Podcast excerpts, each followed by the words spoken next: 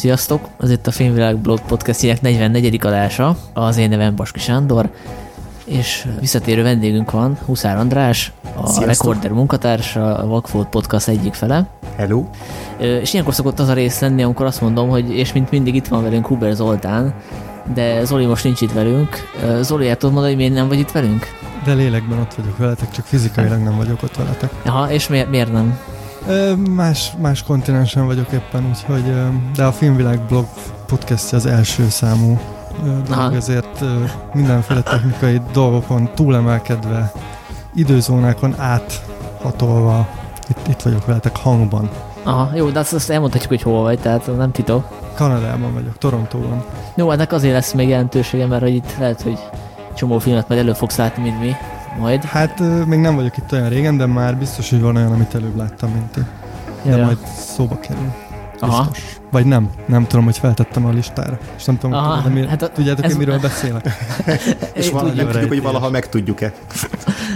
Sok a kérdőjel, maradjatok velünk. Na jó, hát akkor azt megelőlegeztük, hogy egy listázós adás lesz, mégpedig az egy hagyomány, mert volt azt hiszem, ez már sorozatban talán már negyedik vagy a harmadik adásunk, amikor fél évkor listázzuk a, az év legjobb filmjeit, és uh, egyébként érdekes módon elég nagy sikere szokott lenni ezeknek a listáknak, tehát volt olyan év, amikor a fél éves listánkat azt, azt vagy kétszer annyi hallgatták meg, mint az évvégi listát. Lehet, hogy azért, mert mondjuk uh, ezt más nem nagyon csinálja. Tehát legalábbis így kevesebb, hogy kevesebben, kevesebben, igen. Pedig hát ebben is van egy fantázia, mert hogy előjönnek olyan filmek is, amik uh, esetleg az évvégi listában már elsikkadnak, mert nem olyan tipikus listára való ö, ö, filmek, de azért ö, érdemes megemlíteni őket. Meg a másik ugye, hogy egy januárban látott nagy filmélmény, ez lehet, hogy decemberre már kikopik, pedig hogyha mondjuk novemberben néztem volna meg ugyanazt a filmet, akkor simán ott lenne a listán. Ja, abszolút van egy ilyen közelségi izé, mm, szabály, vagy, vagy nem tudom, hogy így az év második felében látott jó filmek feljebb értékelődnek az év első felében látott jó filmeknél. Nálam legalábbis nagyon sokszor így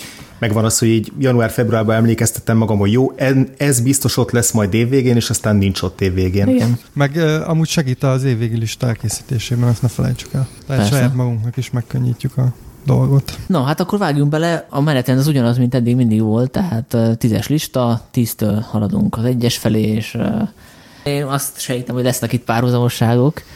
Hát Már pedig az- ha nem lenne. Hát igen, igen, nyilván azért, azért mégiscsak ugyanazokat a filmeket nézzük, meg konkrétan azért most uh, András is Kárlói Variban volt, mint én a egyik legjobb alkategóriás fesztiválon itt a, a, a, térségben, és ott azért egy csomó mindent látunk. Legalábbis nekem egy, egy-kettő fölkerült a listámra. Igen, nálam is. Spoiler nélkül, úgyhogy ö, lesznek át, áthallások. És egyébként igyekszünk is ezekről a filmekről, amik ö, nálunk még kevésbé ismertek, azért mondani is pár szót, hogy miről szólnak tulajdonképpen, mert úgy talán érdekesebb.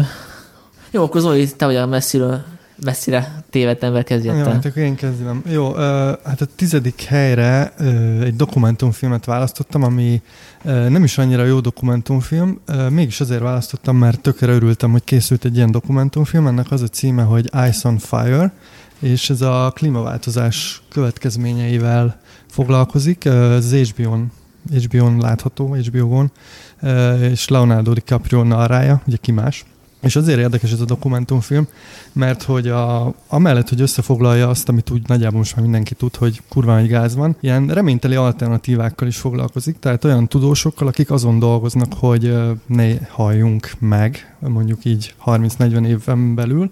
És azért tetszett nekem nagyon ez a dokumentumfilm, mert én mostában elhatalmasodott rajtam a klímadepresszió, ugye, hogyha bárki, aki így olvas híreket, az tudja, hogy Hát attól függően, hogy milyen médiumot olvas, meg milyen tudományos felfedezést néz meg, tehát előbb vagy utóbb nagy, nagy gáz lesz. Ez a dokumentumfilm viszont felvillant olyan fejleményeket, amik egy pici reménysugarat jelentenek, hmm. És ez emiatt is érdekes, másrészt meg ezek általában olyan cégek, akik zöld, zöld megoldásokkal foglalkoznak, és szerintem mondjuk már ebből a szempontból is érdekes, hogy kicsit felvillantja azt, hogy milyen lesz valószínűleg mondjuk 20-30 év múlva a, a gazdaság. Úgyhogy ö, ö, itt nem technikailag érdekes ez a dokumentumfilm, vagy nem vizuálisan, vagy nem valami elképesztően nagy narratív trükk van benne, egyszerűen egy tök jó témát nagyon profi, korrekt módon feldolgoz, úgyhogy úgy gondoltam, hogy ide teszem erre a listára, és akkor kis hírverést csinálok neki. Tök jó. És ebben nem mozik el az, hogy esetleg már túl késő van, mert sok tudós azt mondja, hogy most igazából már tök mindegy, mit csinálunk. Tehát... Pont ez az érdekes ebben a filmben, hogy azt mondja, hogy hát nem tudjuk, hogy túl késő vagy nem, de cselekedni kell. És mondom, ez a klímadepresszió, ami rajtam van, ez ugye pont ugye azt sugalja, hogy már túl késő, úgyhogy úgyis mindegy. Ez viszont nem túl jó, hogyha belegondoltok, nem túl jó megoldás, hogy ha mindenki azt mondja, hogy jó, hát most már feltetjük a kezünket, mert ráboztunk. Ez, mm. Ez a doksi inkább azt sugalja, hogy azért még itt van, van, van mit tenni, vagy lehet mit tenni pontosan. Igen, így hogy... könnyű így apátiába süllyedni, hogyha Igen. elolvasol mondjuk másfél cikket, ami, ami erről a témáról szól, és az utóbbi időben itt tényleg egy hetente legalább egy újabb kutatási eredmény kijön, amelyik vagy azt mondja, hogy 2050-ben pusztulunk ki, vagy hogy 2030-ban lesz mindennek vége, úgyhogy ez tök jó, hogyha, hogyha nem csak annyi, hogy így megnyug, megnyugtatja a kis lelkünket, hanem hogy így valami cselekvésre is próbál ezzel sarkalni. Pláne azért, mert szerintem egy, egy kicsit már sok ebből a, a apokaliptikus vízióból, tehát akkor is, hogyha mondjuk tegyük fel, hogy teljesen százalékban igaz is, amit tehát remélem, hogy nem, de hogyha azt hallom, hogy 20 év múlva itt Mad Max 5 lesz, akkor most miért csináljuk bármit is? Tehát akkor inkább az a megoldás, hogy izé Carpe Diem. Na, hát hogyha pontosan, semmilyen alternatíva nincsen. Pontosan számol vetett ki, szóval ezért tartom fontosnak ezt a dokumentumfilmet, mert én értem, hogy most így sokkolni kell a közvéleményt, meg ez a sok apokaliptikus vízió, ez valószínűleg ugye azt is sugal, vagy azt is szolgálna, hogy felrázzon minket, csak tényleg szerintem könnyű átesni az apátiába, tehát amit mondasz, hogy akkor most már mi az Istennek csináljunk bármit, készüljünk a Mad Max-re, vagy a nem tudom mire. Úgyhogy ez a film, ez, ez nem ilyen hurrá optimista, tehát most ne értsetek félre, viszont mm. felvázol olyan lehetőségeket, amik, amik reálisnak tűnnek. Tehát például olyan cégeket mutat be, akik azzal foglalkoznak, hogy hogy lehet a széndiokszidot megkötni, hogy lehet energiát nyerni máshogy, mint eddig, úgyhogy tök érdekes. Uh-huh. És El Gore szerepel benne? Nem, nem. Mint cameo, pedig az izgalmas lett volna. Nem, de hát DiCaprio egyedül, aki ja. pont egy jéghegy által halt meg egy Ó, tényleg, eszembe se jutott. a párhuzam. Sajnos nem én találtam ki ezt, a, valahol neten olvastam, de nagyon vicces. Igen, igen, és most bosszút áll. És most bosszút áll. András, nád mi a tizedik? Az én tizedik helyezettem az egy Berlinnál látott film, melyvel én voltam a Berlinnál is, egy kínai filmről van szó, nem tudok róla, hogy behoznák-e hozzánk, őszintén szóval erősen kétlen, pedig azért vannak érdekes ö, olyan áthallások, amik szerintem így magyar nézőket is érdekelhetnék. Ennek a filmnek az a címe, hogy So Long My Son, ez nyilván az angol nyelvű cím, tehát ugye Ég veled fiam, valahogy így lehetne lefordítani, és ez egy bizonyos Wang Shaoshai nevű rendezőnek a, a sokadik munkája, ő egy ilyen veterán rendező, ahogy így utána olvastam, ő így most a, éppen a kínai filmgyártásnak vagy film, filmnek a hatodik hullámába tartozik, tehát így a, az éppen aktuális ö, ö, hullámába. És ez a film, ez egy ilyen klasszikus többgenerációs család történet. Ö, egy traumával indul a film, egy veszteséggel, ö, egy, ami egy, család életében, majd igazából ennek a veszteségnek a feldolgozását mutatja be részben, másrészt pedig azt, hogy a, a kínai nagypolitika, azon belül is konkrétan az egyke politika, tehát hogy minden családban csak egyetlen gyerek lehet, uh-huh. hogy ennek a, ennek a betartása, ez aztán hogyan mérgezi meg ennek a családnak az életét, és milyen visszafordítatlan károkat okoz. Szerintem egy nagyon szép film, nagyon izgalmasan játszik formailag is azzal, hogy hogyan adagol információkat, hogy a film elején bemutat egy esemény, de nem tudjuk egyértelműen a végkimenetelét, majd utána behoz olyan dolgot, ami alapján megkérdőjeleződik bennünk, hogy most pontosan mi is történik ezzel a családdal, és, és három órás filmről van szó, tehát ilyen szépen lassan bontja ki a, a, a történetet. Mi, tehát kínai film három órás. Meggyőztünk. Ez, ez, ez gyakorlatilag garantálja azt, hogy a magyar muzikba soha ne jusson el de szerintem van benne két elképesztően erős alakítás, a két főszereplő, a, a házas pár, akinek a története ez a film gyakorlatilag. Mind a ketten elvitték Berlinben a színészi fődíjakat, tehát hogy a, a, zsűri is úgy látta, hogy ezek kiemelkedő alakítások.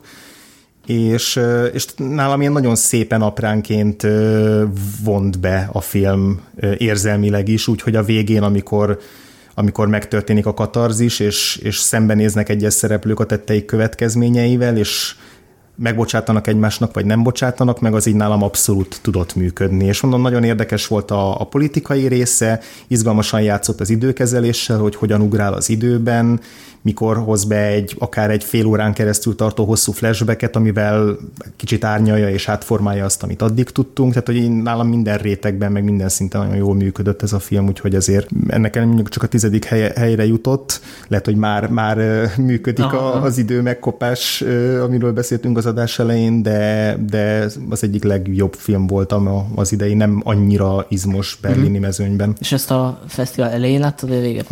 Ez volt az utolsó film. Aha, hát akkor az elméletem megdőlt. Arra tippeltem, hogy még az elején ja. láttam, amikor még friss vagy, egy három órás filmén nyitott vagy.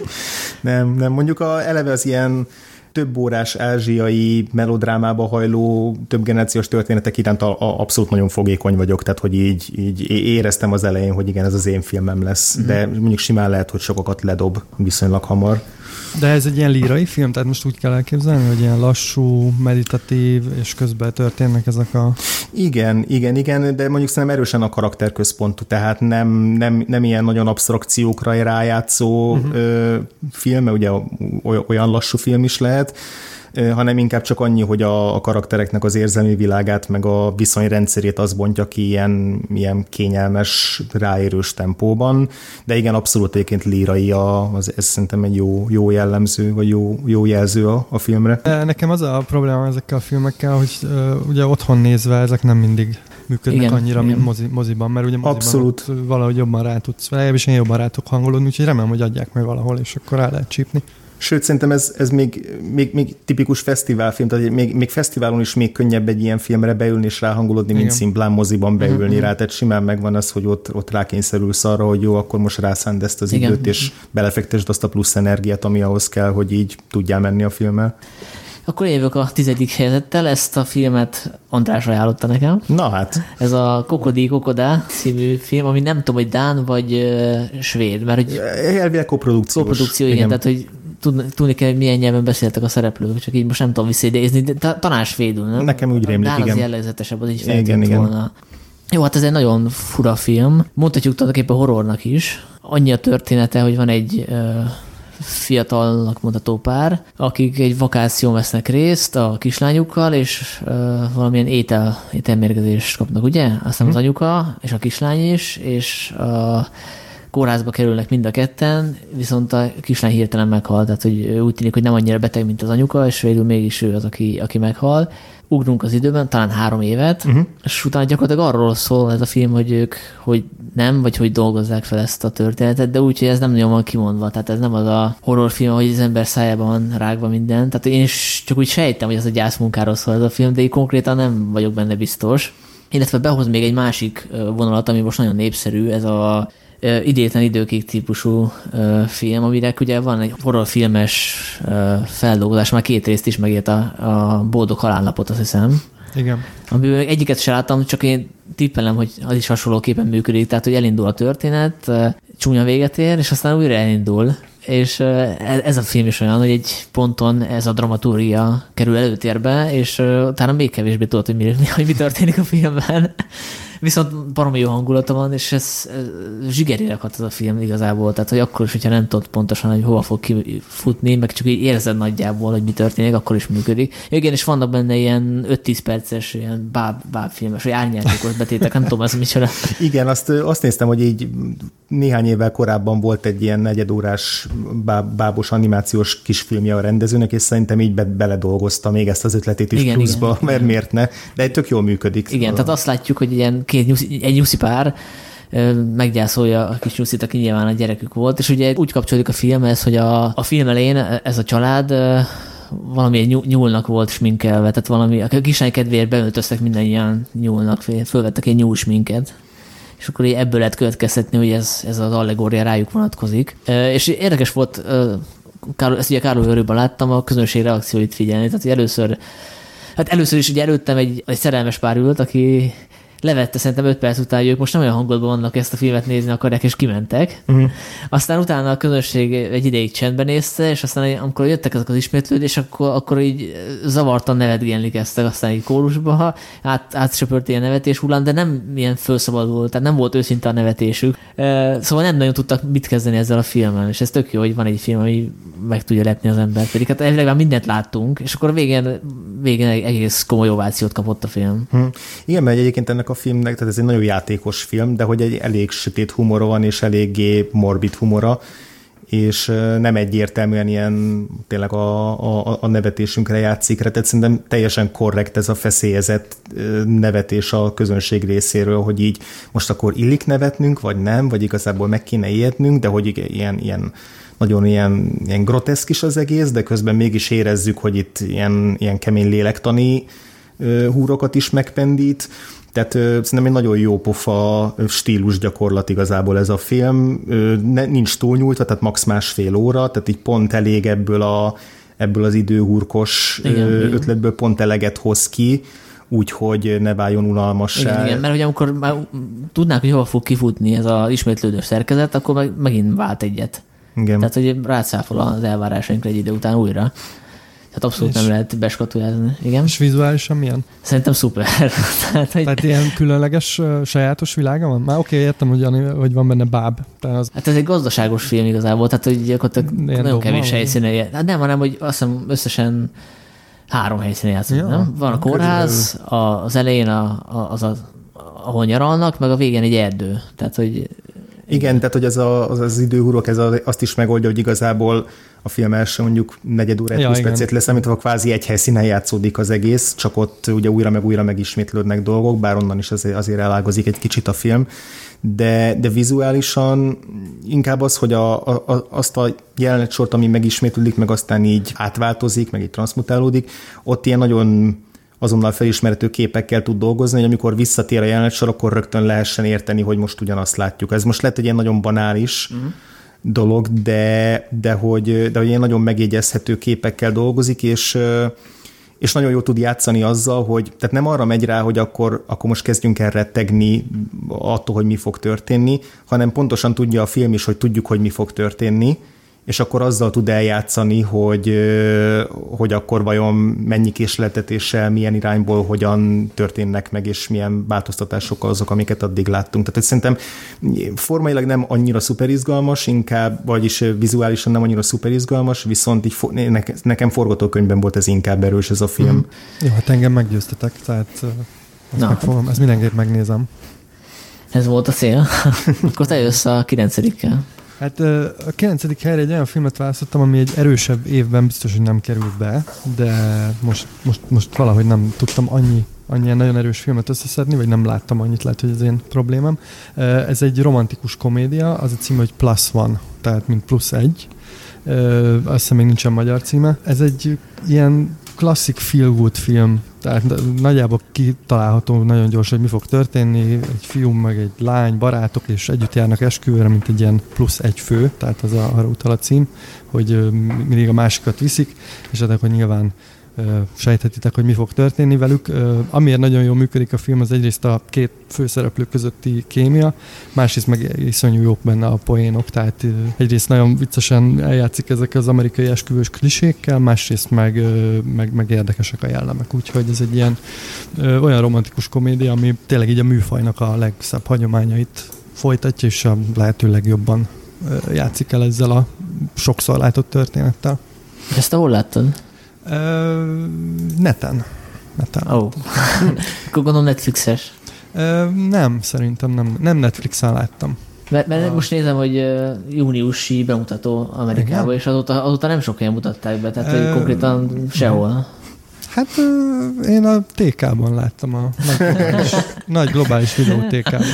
Ja, ez tök jó, mert hogy én meg a, ez, ez, erről pont egy hete értesültem erről a filmről, de azt nem tudtam, hogy már elérhető, úgyhogy ez már is egy, Na, már hát is egy tök jó tipp. Plusz ajánl. nagyon jó, hogy, hogy pozitívan nyilatkoztál róla, mert a, a női főszereplőt, a Maya Erskine láttam egy, egy idei sorozatában, amiben a főszereplő ez a Pen 15, uh-huh. úgy p- p- Penis igazából, ilyen szójáték, ami az év egyik legjobb sorozata volt, és, és azért, azért figyeltem fel erre a filmre, és úgyhogy tök jó, hogy akkor, akkor ebben is, ebben is jó volt. Igen, ugye, ő nagyon-nagyon jó, meg a főszereplő, akit úgy hívják, hogy Jack Wade, és ilyen, főleg ilyen mellékszerepekből lehet nektek ismerős, a, például játszott a Lucky Loganbe, vagy a a Hunger Games-ben is egy ilyen hát, háttér arc.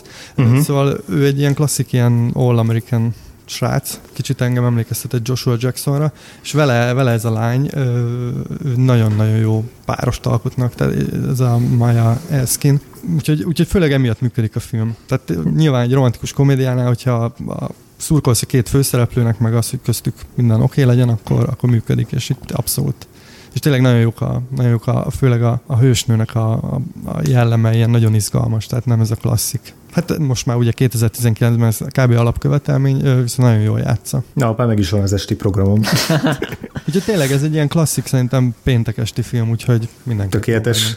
Köszi. Jó, az én kilencedik helyezettem, az lehet, hogy valamelyik ötöknél inkább majd az év csalódásai között fog szerepelni, legalábbis el tudom képzelni, ez M. Night Shyamalannak a Glass üveg című filmje, ami hát finoman szóval is vegyes fogadtatásban részesült, hiszen inkább negatív, mint pozitív fogalmazásban, nekem baromira bejött Ugye ez, erről röviden annyit kell tudni, hogy a, ez a 2000-es Unbreakable sebezhetetlen című filmnek gyakorlatilag a folytatása, úgyhogy kettő kezébe kelődik a Split pár évvel ezelőttről, a széttörve, és ugye a széttörvének a végén volt az a spoiler fordulat, hogy kiderült, hogy annak a filmnek köze van a, az Unbreakable-höz, egy univerzumban játszódnak, és akkor ez elvileg a betetőzése ennek a, ennek a, a trilógiának és én eleve borzasztóan értékelem azt, hogy ugye az M. Night Shyamalan az így magasról szart a közönség elvárásainak, és a film első 20 percében megadta azt, amire vágytunk, egy full profin kivitelezett uh, ilyen nagy összecsapást a hősök és a gonosztevők között, és visszahozta azt az Unbreakable hangulatot. Én nagyon-nagyon szerettem a sebezhetetlen, ugye 2000-ben még a, a, a modernkori szuperhős filmek hajnalán, és aztán egyszer csak egy fél óra után így megállítja ezt a filmet, és belekezd egy ilyen furcsa, posztmodern, önelemző, meg műfajelemző, dekonstruáló furcsaságba, ahol emberek ülnek egy szobában, és arról beszélgetnek, hogy mit jelent szuperhősnek lenni egy valódi, valós világban. Lehet, hogy ez trollkodás, de én rettenetesen élveztem azt hogy, azt, hogy ennyire váratlan irányba vitte el ezt az egész filmet, és aztán a végén is én teljes abszurditásban végződik gyakorlatilag ez a, ez a történet. Megértem, hogy miért, miért idegesít nagyon sok embert, szerintem teljesen értető, hogy ez, ez még akár az előző két filmnek a rajongóit is leveti magáról. Ne, nekem bennem tovább is megerősítette azt, hogy a, a Dövizitót a Shyamalan valamire visszatalált így a, a, a régi ö, zseniéből, vagy legalábbis kísérletezik, tehát hogy mer kísérletezni és mer izgalmas dolgokat csinálni, és nálam inkább pozitívan csapodnak le, mint negatívan.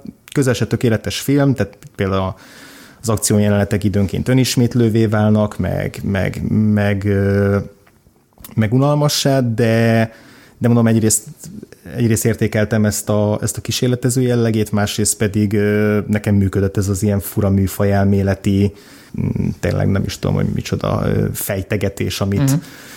ami, amit levágott egy olyan filmnél, aminek elvileg egy, egy nagy szuper, tehát lehetett volna egy nagy bomba szuperhős film is, és szerintem ez azért okos, mert hogy 2000-ben ezt még kevésbé tudta volna megtenni talán, viszont azóta eltelt majdnem 20 év, és gyakorlatilag szuperhős film a mainstream, sőt nem gyakorlatilag, hanem ténylegesen, és, és már messze nem csak egy underground dolog, amit így a, a, a képregényboltokban a geekek beszélgetnek meg egymás között, és szerintem ez, ez, ezt ügyesen használta ki a Shyamalan azzal, hogy, hogy tudomásul vette azt, hogy most már egy ilyen szuperős filmekkel agyon szaturált világban élünk, és, és valami más mert csinálni ezzel az egész műfajjal. Az ugye más kérdés, hogy ez kinek mennyire jött be, de én, én borzasztóan tudom értékelni, hogyha valaki ebből a műfajból valami mást is ki tud hozni. Nem tudom, hogy ne, te mennyire utáltátok, vagy mennyire volt nálatok vegyes ez a film? Nem, én nekem nincs rajta a, a legnagyobb csalódások listámon. Én így el voltam rajta, csak nekem pont az volt a, a kevés, amit, amit kiemeltél. Tehát a,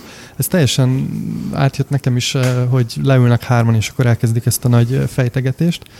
Nekem ott, ott nem tudott túlmenni az ilyen nagyon klisés meg, megfejtéseken. Tehát uh-huh. nem éreztem úgy, hogy nagyon, hogy annyira belement volna tényleg a, a, a szuperhős létnek a, az árnyoldalaiba, vagy az ellentmondásaiba, vagy magára a műfajra is úgy reflektált volna, hogy az igazán izgalmas legyen. Értem. De, de az egyetértek veled, hogy egyrészt tök jó, hogy Salmanan így vissza, szerintem is visszajött, tehát ez a film ez te, teljesen rendben volt meg még így el voltam rajta, tehát nem, volt, nem volt csalódás, csak, csak úgy jöttem ki utána, hogy ilyen kicsit ilyen hiányérzetem volt, szóval Aha.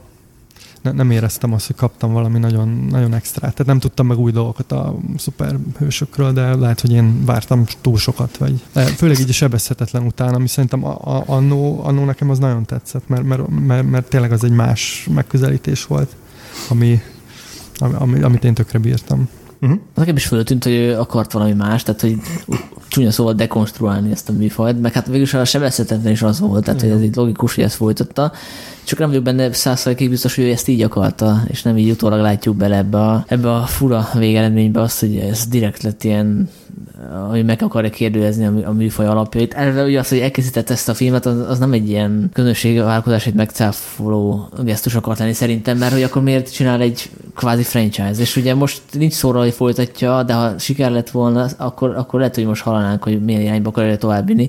Én nekem az utolsó, nem tudom, negyed óra volt az, ami ezt a koncepciót kicsit így zárójelbe tette, amit ráadásul nem is tudom, ér, nem is tudom értelmezni, hogy miért, miért örülnek annyira a, a szereplők hozzátartozói annak, hogy tudomás szeret a világ a szuper emberek létezéséről, akik ugye nem is hősök igazából, hanem szuper gonoszok. Tehát, hogy nekem az annyira zavaros volt, hogy utólag me, megkérdőjelezte, hogy azt a, a Shyamalan mennyire gondolta komolyan, vagy hogy neki mennyire volt ez átgondolt ez az egész koncepció. És mondom ezt úgy, hogy nekem is nagyon tetszett az, hogy a akciójelenet az, az nem ott volt, ahol lennie kéne egy normális szuperhős filmben. Igen, bejelentette, hogy hol lesz a nagy összecsapás, majd utána egy egy parkolóban. Igen, igen. Tehát olyan volt, mint nem lett volna rá igazából pénze. És pedig, akkor pedig nyilván szándékos. Igen, igen, igen. De amúgy igen. ezzel egyetértek, hogy a vége az eléggé nem is az, hogy zavaros, hanem, hanem, hanem ott kérdejelez, valóban megkérdőjeleződik az, hogy mennyire akarta ezt így szétszálazni, ezt az egész, ezt az egész műfajt, és igazából az unbreakable is az volt, hogy a végére egy hős történetet kerekített ki belőle, tehát hogy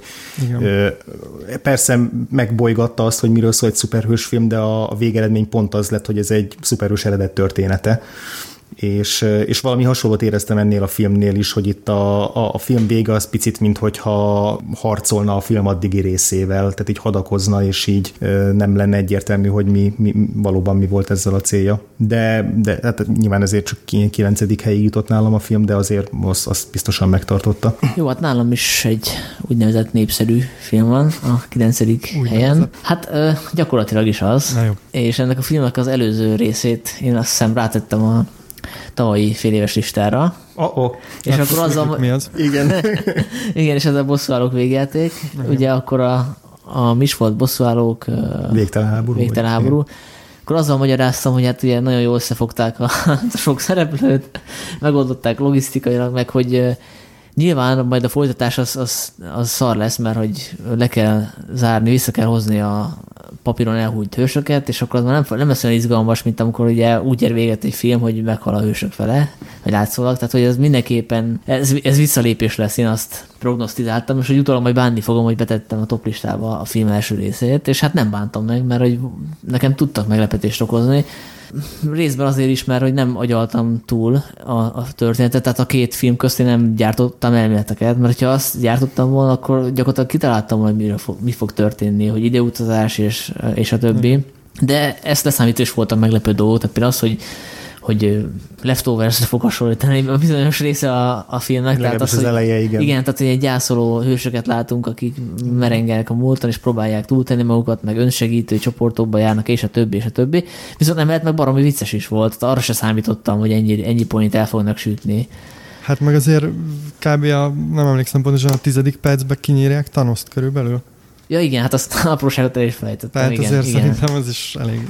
Igen, meg hát olyasmiket láttam, illetve hallottam a moziba, a vetítésre, amit a magyar moziban ritkán, tehát hogy a közönség ovációba tör ki, meg tapsba. Ez nyilván az is hozzátartozik, hogy, hogy szerdán a premier előtt néztük meg, tehát és akkor a hardcore közönség jár, de, de akkor, akkor sem találkoztam még ilyen, hogy ennyire megmozgatja a hazai közönséget egy film. És szerintem az egy méltó lezárás a Marvel ö, harmadik fázisának, ugye? Harmadik. Meg hát az egész 11 éve tartó szuperhős eposznak. Hengernek.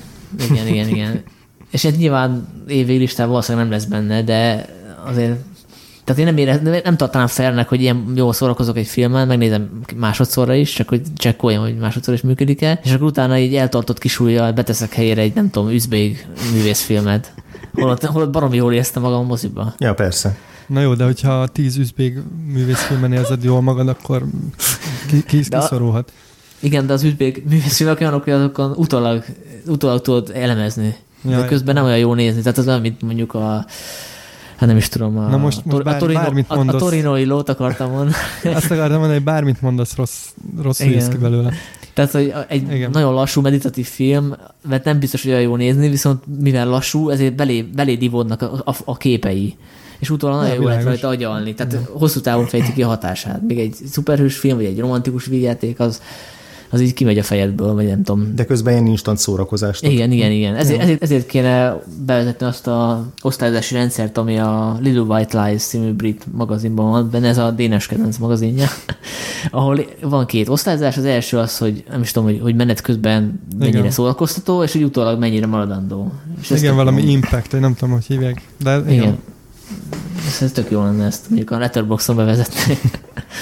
Hát igen, mert a Marvel filmek szerintem olyanok, mint a gyors kaják. Tehát most nem, tehát eh, kap, kapod Persze. azt az ízt, meg tök jó, de azért nem emlékszel Igen. vissza, nem Igen, tudom, a igen. legtartalmasabb gurmé vacsoraként. Igen. És Igen. erre az új Pokémon szerintem tökéletes példa. Hogy ezt még kötni se lehet igazából egy ilyen nagyobb átívelő történethez, és, és szerintem pár hónap múlva nem fogok rá emlékezni, mi történt benne, de tök jól szórakoztam azon is. De, de nekem pont azért nincs rajta a listámon például az Endgame, mert uh, nem, elfelejtettem egyszerűen. Tehát uh, Igen. igen, ez amit, amit mondasz. Én is jól szórakoztam, de most, ahogy így visszagondoltam a filmekre, így nem eszembe se jutott, hogy láttam. Jó, akkor te jössz a nyolcadikkal, hogy haladjunk. Jó, hát uh, akkor egy üzbég művészfilmet.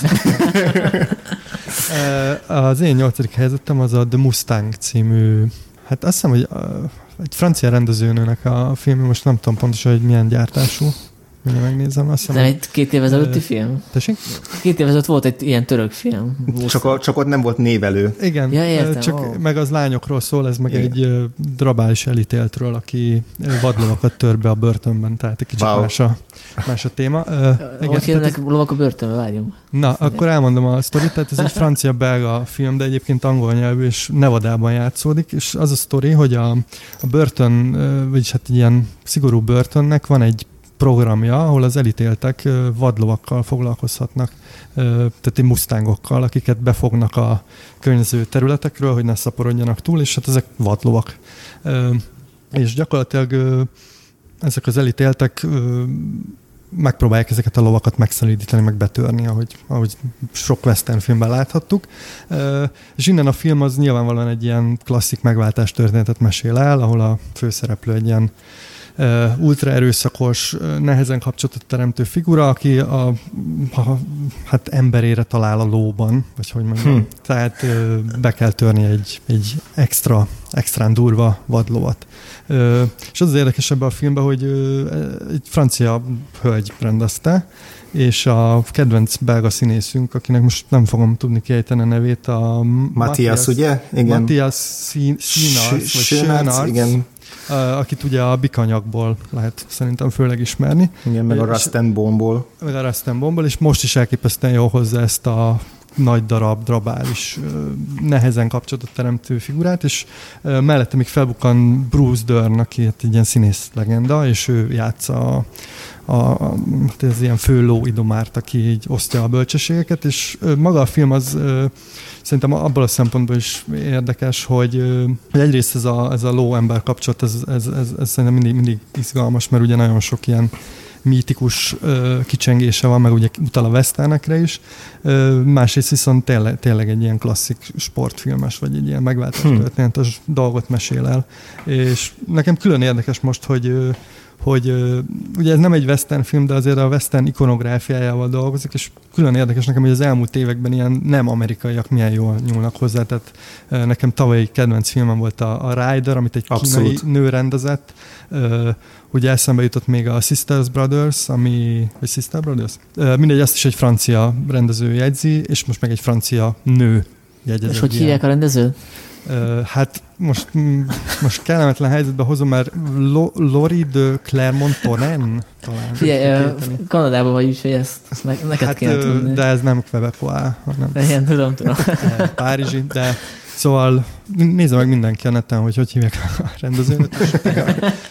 ez, a, ez a film egyébként a, a Sundance-en debütált, és Robert Redford az egyik ilyen executive producer, tehát az is szerintem így kijelöli így a hangulati, tematikai dolgait a filmnek, mm. úgyhogy mindenkinek ajánlom. Lesz még három-négy ilyen női, lova, női rendezésű lovas film, akkor összeállt egy filmvilág. Ezt Igen, abszolút, úgy érzem. abszolút, mert tényleg most ez mintha egy ilyen hullám lenne. Ez a film nem, tehát nem annyira jó, mint, mint a Rider, vagy, vagy, uh-huh. vagy akár a másik, de, de szerintem mindenképp így érdemes figyelemre. És nincs túl játszva ez se, tehát ez is egy 90 perces szép képekkel dolgozó, nagyon erős színészi alakítások természetesen.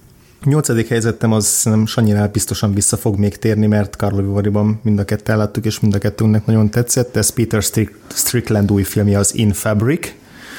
Ugye Peter Strickland az a magyar kötődésű rendező, akinek többek között a The Duke of Burgundy-t, vagy a Barbarian Sound Studio-t köszönhetjük így az elmúlt évekből. Ő így a 70-es éveknek így az euró zsáner filmjeit forgatja ki, meg használja fel, így a softpornótól kezdve a giallókig minden, minden létező ö, ilyen európai műfajjal ö, dolgozik.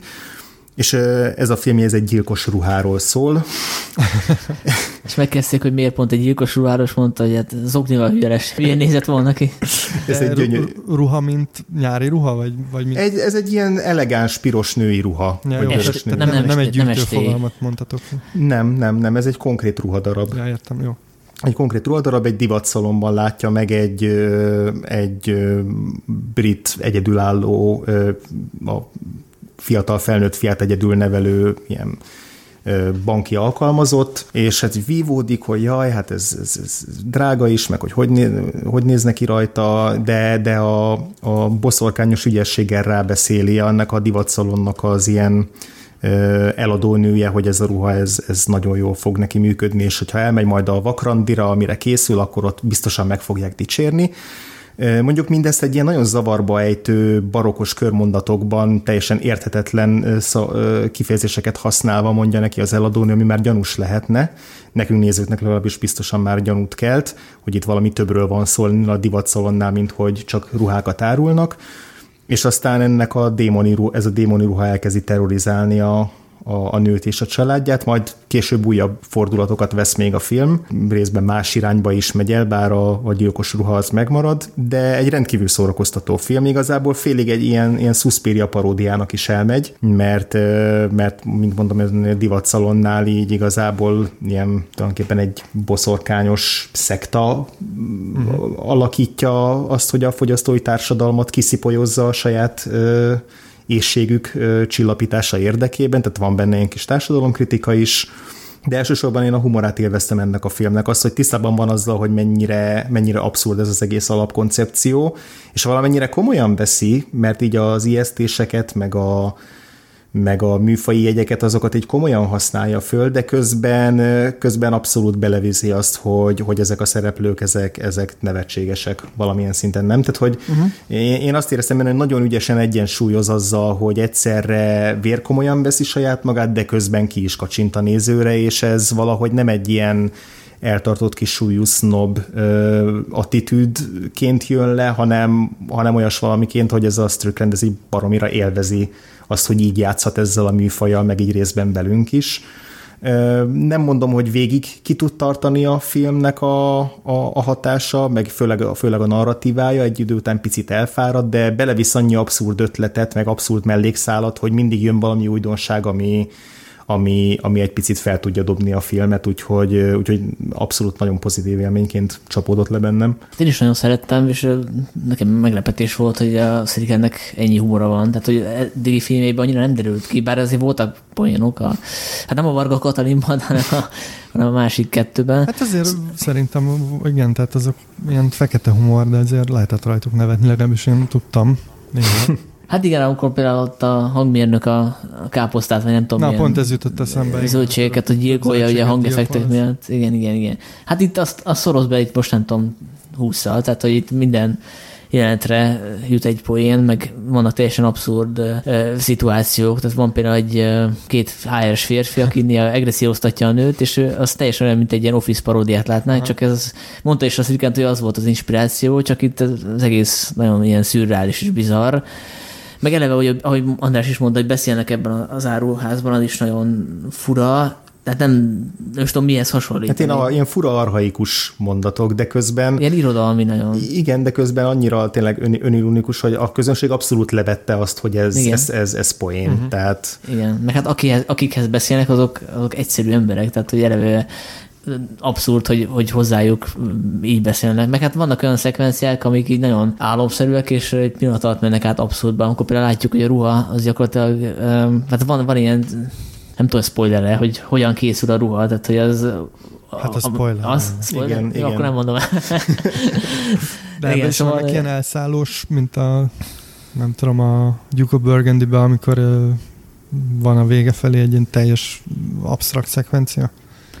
Szerintem forma, formailag folyamatosan játszik ezekkel, tehát rengeteg olyan montástechnikát alkalmaz, ami, ami így mit tenni, ilyen magazin kivágásokból Aha. egy olyan montást összeállít, aminek köze van a, történethez, meg így mesél a szereplőkről, meg narratíváról, de igazából ilyen formai játék. Tehát inkább nem, nem a végére csúcsosodik ki, szerintem, hanem menet közben folyamatosan bedob ilyen, igen, ilyen igen. eszközöket. De ez szerintem könnyebben érthető, uh-huh. mint a, a, akár a Berberian Sound. Tehát, hogy azt nem tudjuk, hogy a ruha ez hogy jött létre pontosan, meg hogy ez hogy a fenébe létezhet, de azt leszámítva igazából tök érthető, meg hogy minden logikus.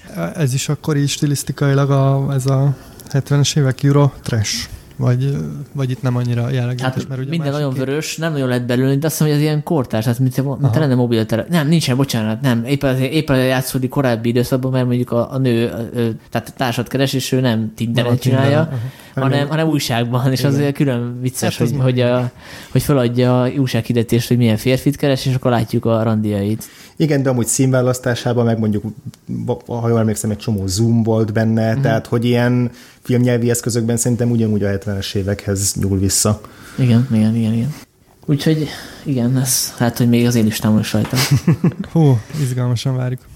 Viszont nálam a nyolcadik helyen a, a változatosság kedvéért egy horror van, amit Karvivariban láttam, ez a The Lodge, Lodge amit egy oszt- osztrák rendezőpáros készített, és ez már sokat elmond szerintem, pláne annak, aki látta a korábbi filmeiket. Severin Fiala és Veronika Franznak hívják őket.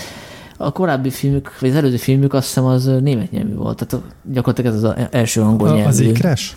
Igen. Igen, igen, igen, igen. és hát, ezt a színefesztem lehetett igen, látni. És hát ez is hasonlít egy kicsit rá, tehát azért itt is uh, látunk egy szülő-gyerek kapcsolatot, kicsit megkavarva ugyan. Arra szól a történet, hogy a hogy egy apa elhagyja a családját, illetve hát a, a feleségét, és ezt a feleség nem nagyon tudja feldolgozni, és öngyilkos lesz. Ezek után a, a férj gyakorlatilag azonnal bemutatja a gyerekeknek a, a mostohát, a leendő feleségét, és hát nyilván vagy gyerekek őt nem fogják szeretettel fogadni, és nem bocsátják meg nekik, hogy az anyjuk helyére át. Nyilván azt hiszik, hogy az anyjuk még ma is élne, hogyha nem lenne ez a másik nő, aki kvázi el, el, elrabolja az apjukat. Viszont az apa kitalálja, hogy mégiscsak valahogy összehozni a, megteremteni a kémiát a gyerekek meg a fiatal feleség jelölt közt. Azt hiszem olyan tízesen minimum fiatalabb, ugye? Az új feleség. Körülbelül igen. Elmennek arra a helyre, ahol családilag közösen szoktak mindig karácsonykor lenni, a világtól elzárt kunyhóba. Hibátlan ötlet, tökéletes. Tehát, mi, mi, baj, mi baj történhet? Mi baj, igen. Majd utána nem sokkal később magukra is hagyja Igen. őket, a két gyereket és a feleségét. Igen, mert ugye nagyon elfoglalt üzletember, és neki vissza kell menni a városba, és hát a, ugye hóvihar, megszűnik a kommunikáció, a, a várossal, vagy a faluval, ami a közelben van. Igen, tehát a, a, a, a gyerekek a The Thing, a, a Dolog című filmet nézik a tévében, tehát viszonylag egyértelműek a, a, a hatások. Igen, és hát a mostohájuk, leendő mostohájukról kiderül, hogy őt gyerekkorában egy ilyen keresztény szekta elrabolta, vagy talán az apja volt a vezetője a szektának. Bizony. És abban a szektában végül aztán mindenki meghalt, tehát mindenki Őt kivéve, lett, igen. Ő, ő túlélte. Vannak, hogy mondjam, mentális problémái, amik így, így ebből fakadnak.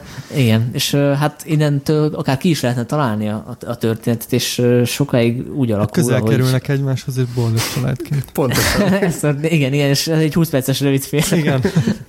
igen. Szóval játszik ezekkel a klisékkel, valamit be is váltja, viszont több olyan klisét dob be, amik különféle típusú horrorfilmekben vannak benne, ezekkel zsonglőködik, és hát a, igazából a végén derül ki, hogy ez mennyire más, mint egy tipikus horrorfilm, amit nyilván most nem fog elni spoiler miatt. De ez az a típusú film, amit így nem szívesen nézel újra. Tehát én örülök, hogy megnéztem, de nem tudom, mikor fogom újra nézni, mert nagyon-nagyon kemény. E, igen, tehát a, a film első felében én bennem így jó, jó néhány horrorfilm alzsáner versenget, hogy vajon melyiket látom ezek közül. Tehát, hogy mi lesz a mi lesz benne a horror elem. És ezeket se sorolom föl, mert szerintem ez is minden néző maga élje meg ezeket és maga találgasson, de így fontosan szűkül le, hogy akkor milyen típusú horrorfilmet látunk, és aztán még azon is tud csavarni, hogy hoppá, azt hitted, hogy kitaláltad, valójában nem találtad ki. Én szerintem egyébként a film végére itt én teljesen értelmezhetetlen, nem, nem is értelmezhetetlen, hanem, hanem ö, hülye zagyvaság alakul ki belőle, tehát ha, ha egy picit jobban belegondolunk, akkor nem lesz semmi értelme. Sokat csavar? Hogy e, igen, igen, tehát egy idő után már a, az, az emberi döntések olyan, olyan mértéken igényelnék a szereplői döntések a hitetlenségünk feloldását, amit én már nem tudtam megtenni, de ezzel együtt mint egy ilyen jó kis gyakorlat, meg, meg feszültség alapozó film, meg feszültségkeltő film, ilyen suspense film, az, az abszolút jól működik. Én, tehát én el tudtam engedni azt, hogy szerintem nincs értelme ennek a filmnek, de, de talán egy ilyen kis lábjegyzetet oda tennék így mögé, egy kis, egy kis kritikaként, hogy, hogy ne, ez szerintem nem az a fajta film, ami így a végén tökéletesen összeáll, és így lélektanilag hátradőlhetsz, hogy minden minden tiszta ebben a filmben, de nagyon szórakoztató, tehát ezt, ezt, ezt abszolút aláírom. Emlékszel, amikor láttuk a, a Cinefesten, szem együtt láttuk 2017-ben talán a, az előző filmüket, és akkor uh-huh. lehetett kérdezni a rendezőktől utána, és uh, sajnálom, én akkor akartam feltenni ezt a kérdést, hogy mi történik Ausztriában, hogy uh, gondoljatok bele, hány ilyen osztrák film van, meg, meg ugye Haneke, uh, Zeidől. Zeidől, tehát hogy az Amstetteni Rém, aki nem egy rendező, hanem egy megtörtént eset, de hogy tényleg, tehát valami, valami ott nem, nem, nem tudom, valami, valami nem oké. Amit még mindenképp ki kell emelni, hogy a Riley Keough játsza a főszerepet, tehát ezt a, ezt a szektából szabadult azóta felnőtt lányt, ugye őt, őt rengeteg Soderbergh filmben láthattuk, vagy akár a Mad Max Fury Roadban, a Girlfriend Experience sorozat változatában, hiszen nagyon izgalmas színésznő, és itt is nagyon, szóval nagyon, nagyon sokat követel meg tőle ez a film, és szerintem abszolút, abszolút jól, jól teljesíti ezeket a Igen, nagyon jó. Szerintem a gyerekek is jók egyébként. Hmm. Egyébként, a, ahogy a Kokodi Kokonálnál tudok egy ilyen mögöttes jelentéstartalmat kreálni, itt is tudnék, csak a spoiler miatt nem akarom ja, elmondani, de én azért került fel a listámra, mert azt látom, hogy azért több, mint egy ilyen ijeszgetős, hmm. öncélúan nézőt meggyomrozó film, tehát hogy a, ami történik benne, azt így lehet indokolni. Egy ilyen olyasi horror toposzalatot, hogy bizonyos típus embereknek meg kell bűnhődniük, akik elkövetnek valamilyen védséget. Ezt, ezt látom, ezt rím, ez mm-hmm. csak nyilván kiforgatva, mert itt nem a szexuál tínédzserek bűnhődnek meg. De úgy gyomrozza meg a nézőt, hogy ilyen jump, jumpscare vannak benne, vagy... Nem, vagy nem. nem túl nem, véres, nem. vagy... Nem, nem. Nem, egyik se, tehát ez ja, inkább így... így... Nyomaszt. Nyomasztó. Aha, igen, igen. Ez jöhet. Akkor te jössz a hetedikre, ugye? Uh-huh. Uh, jó, akkor uh, változatosság kedvére egy szomorú filmet uh, szeretnék uh, ajánlani, ami nem nyomasztó, de szomorú. Uh, ez a Paddleton című ilyen klasszikus, nagyon olcsó indie brománc. Tehát ez egy uh, barátság uh, története, ahol az egyik uh, szereplő rákos beteg. És ezzel indul gyakorlatilag a sztori, hogy ketten vannak a rendelőben, és kiderül, hogy az egyik rákos, és akkor hmm. pár hónapja van hátra, és gyakorlatilag ezt a pár hónapot követjük végig. Ez a Duplas testvérekhez köthető film, tehát aki már látott tőlük, az úgy nagyjából sejteti, hogy ez milyen film. Tehát ez klasszikusan olyan film, ami rendkívül megosztja a nézőket, mert valaki ezt, ezt a fajta filmet nagyon gyűlöli, valaki meg teljesen rá tud kattani a hangulatára, én ez utóbbi közé tartozom. És az a film is elsősorban azért izgalmas, mert nem sok minden történik benne, viszont nagyon jók a karakterek, és gyakorlatilag itt két tényleg egy ilyen teljesen loser, szomorú figurákat figyelünk, a, akik végül mégiscsak szimpatikusakká válnak nekünk, és valamit megérzünk ebből a fura barátságból, ami összeköti őket. És egyébként a Ray Rom, Romano játsza az egyik szerepet, a Mark Duplass a másikat. A Ray Romano szerintem talán onnan lehet ismerős, ki látta a, a Vinyl-t, abban, abban, abban játszott, és te így élete egyik szerepe szerintem, mm-hmm. úgyhogy már, már emiatt is megéri. És egyébként ez Netflixen. Tehát ez Netflixen jött szembe. Valamire a uh-huh. Netflix algoritmusa úgy gondolta, hogy ez nekem való film, és nem tévedett. Tehát túl, túl jól ismernek minket. Az IMDb azt írja, hogy volt magyar bemutató február 22-én, de nem találom nyomát egyébként. Szerintem az lehet, hogy csak tervezték. Netflix. Ja, Netflix, ja, ja, ja. Szerintem a Netflixen akkortól elérhető körülbelül. Uh-huh. Mert, én, mert én is valamikor így nem tudom, mikor láttam. És Úgy, azt hogy, helytálló, hogy ez egy dráma és komédia? Az igen, a... igen, mert van, tehát ebbe, ebbe az a vicc, hogy ezek a szereplők tényleg ilyen, tényleg ilyen lúzerek. De ilyen kedves, kedves lúzerek, ilyen kedves külvárosi lúzerek akik nem, nem, nem akarnak sok mindent az élettől, hanem pizzázgatnak a kanapén, meg puzzle raknak ki, és közben haldoklik az egyik. Tehát ez nem azt mondom, hogy ez egy péntek esti film, ez egy hétfő esti. hétfő van úgyis mindegy, nem? Ja, így van. Úgyhogy ajánlom mindenkinek, aki, aki szereti az ilyen, tényleg ez, ez, ez a klasszikus ilyen, nem tudom, ilyen low-key románc, vagy nem tudom erre mi a, mi a magyar terminus. Ez tök jó, mert én is egy Netflix, Netflixes filmmel jöttem. Egy év elejé Netflix film, amit csak most pótoltam be, ez a Steven Soderberghnek a legújabb filmje, a High Flying Bird Ugye ez is egy olyan film, amit iPhone-nal forgatott, mint az Unsaint, ami, ha jól emlékszem, Zoli, neked rajta volt tavaly listádon. Igen. És nekem pont ami, ami a hibája, vagy nem is hibája, hanem inkább gyengesége, vagy hátránynak a filmnek, az pont, a, pont az iPhone-os megvalósítás. Nekem valahogy ebben a, ebben a filmben nem az, hogy nem működött, de, de néha zavart a beállításoknak így a, a hát nem is tudom, hogy fogalmazzak, ilyen mezei jellege, tehát hogy lehet, hogy csak én igényeltem volna egy olyan elegánsabb megvalósítás, mint mondjuk az Out of Sight-nak volt a, a, a mintakámfornak a fényképezése. Továbbra is értékelem azt a Soderbergh, hogy kísérletezik formával, itt én annyira nem szerettem az iPhone-os megközelítést, ellenben a, a forgatókönyv meg, meg a sztori az nagyon jó volt, annak ellenére, hogy olyan témáról szól, ami engem totálisan hidegen hagy, ez pedig az amerikai kosárlabdának a, a világ azon belül is főleg a menedzsereknek és a, és a háttérembereknek a világa, az NBA világáról szól, és egy, egy sportmenedzser a főszereplője, és a film nyitányában éppen egy olyan helyzetben vagyunk, amikor, amikor valami olyan, olyan viták vannak a liga meg a sportolók között, hogy így fel kellett függeszteni a, a bajnokságot, és a sztár, sztár sportolók, akiket akkor válogatnának be a nagy csapatokban, nem tudnak játszani, senki nem tudja, hogy mi történik, mikor oldódik meg ez a helyzet, ilyen pad helyzetben vannak a, a szereplők, és akkor ez a, ez a sportmenedzser ez megpróbál valamit intézni. Egyrészt, hogy a friss sztár, új sztár, fiatal sztárjátékos, az ne pattanjon meg tőle unalmában, vagy nincs mit tennie, másrészt, hogy neki is legyen, legyen munkája, és, és tök, hogy a film elején úgy látjuk ezt a szereplőt, hogy ő a legnagyobb Mayer az egész, az egész szakmában. Tehát olyan elképesztő mhm. magabiztossággal egy ilyen dialóg jelenet a, az eleje, és ilyen lehengerlő a csávó, őt az André Holland játsza, aki a Moonlightból lehet többek között ismerős. Tehát én tényleg lehengerlően, nagy dumás, ő, ő van a világ tetején, majd a jelenet azzal zárul, hogy a pincér visszadja a hitelkártyáját, egy étteremben vagyunk, hogy így elutasították. És így utána a következő életben látjuk, hogy igazából foggal különben harcol az, az életben maradásért ez a csávó, és ez, ez, csak egy, ez csak egy ugyanolyan arc, amit fölvesz, mint, a, mint ahogy az öltönyt is fölveszi reggel munkába menet, tehát és ez szerintem egy jellegzetes Soderbergh hős alak, aki kívülről ilyen szupermenő, viszont belül igazából folyamatosan kepeszt azért, hogy felszínen tudjon maradni, és ettől izgalmasabb lesz már is a karakter. A felét nem értettem a film zsargonjának, meg annak, hogy pontosan milyen csatározások zajlanak itt a, ebben a kosaras közegben, de a lényeget azt megértettem.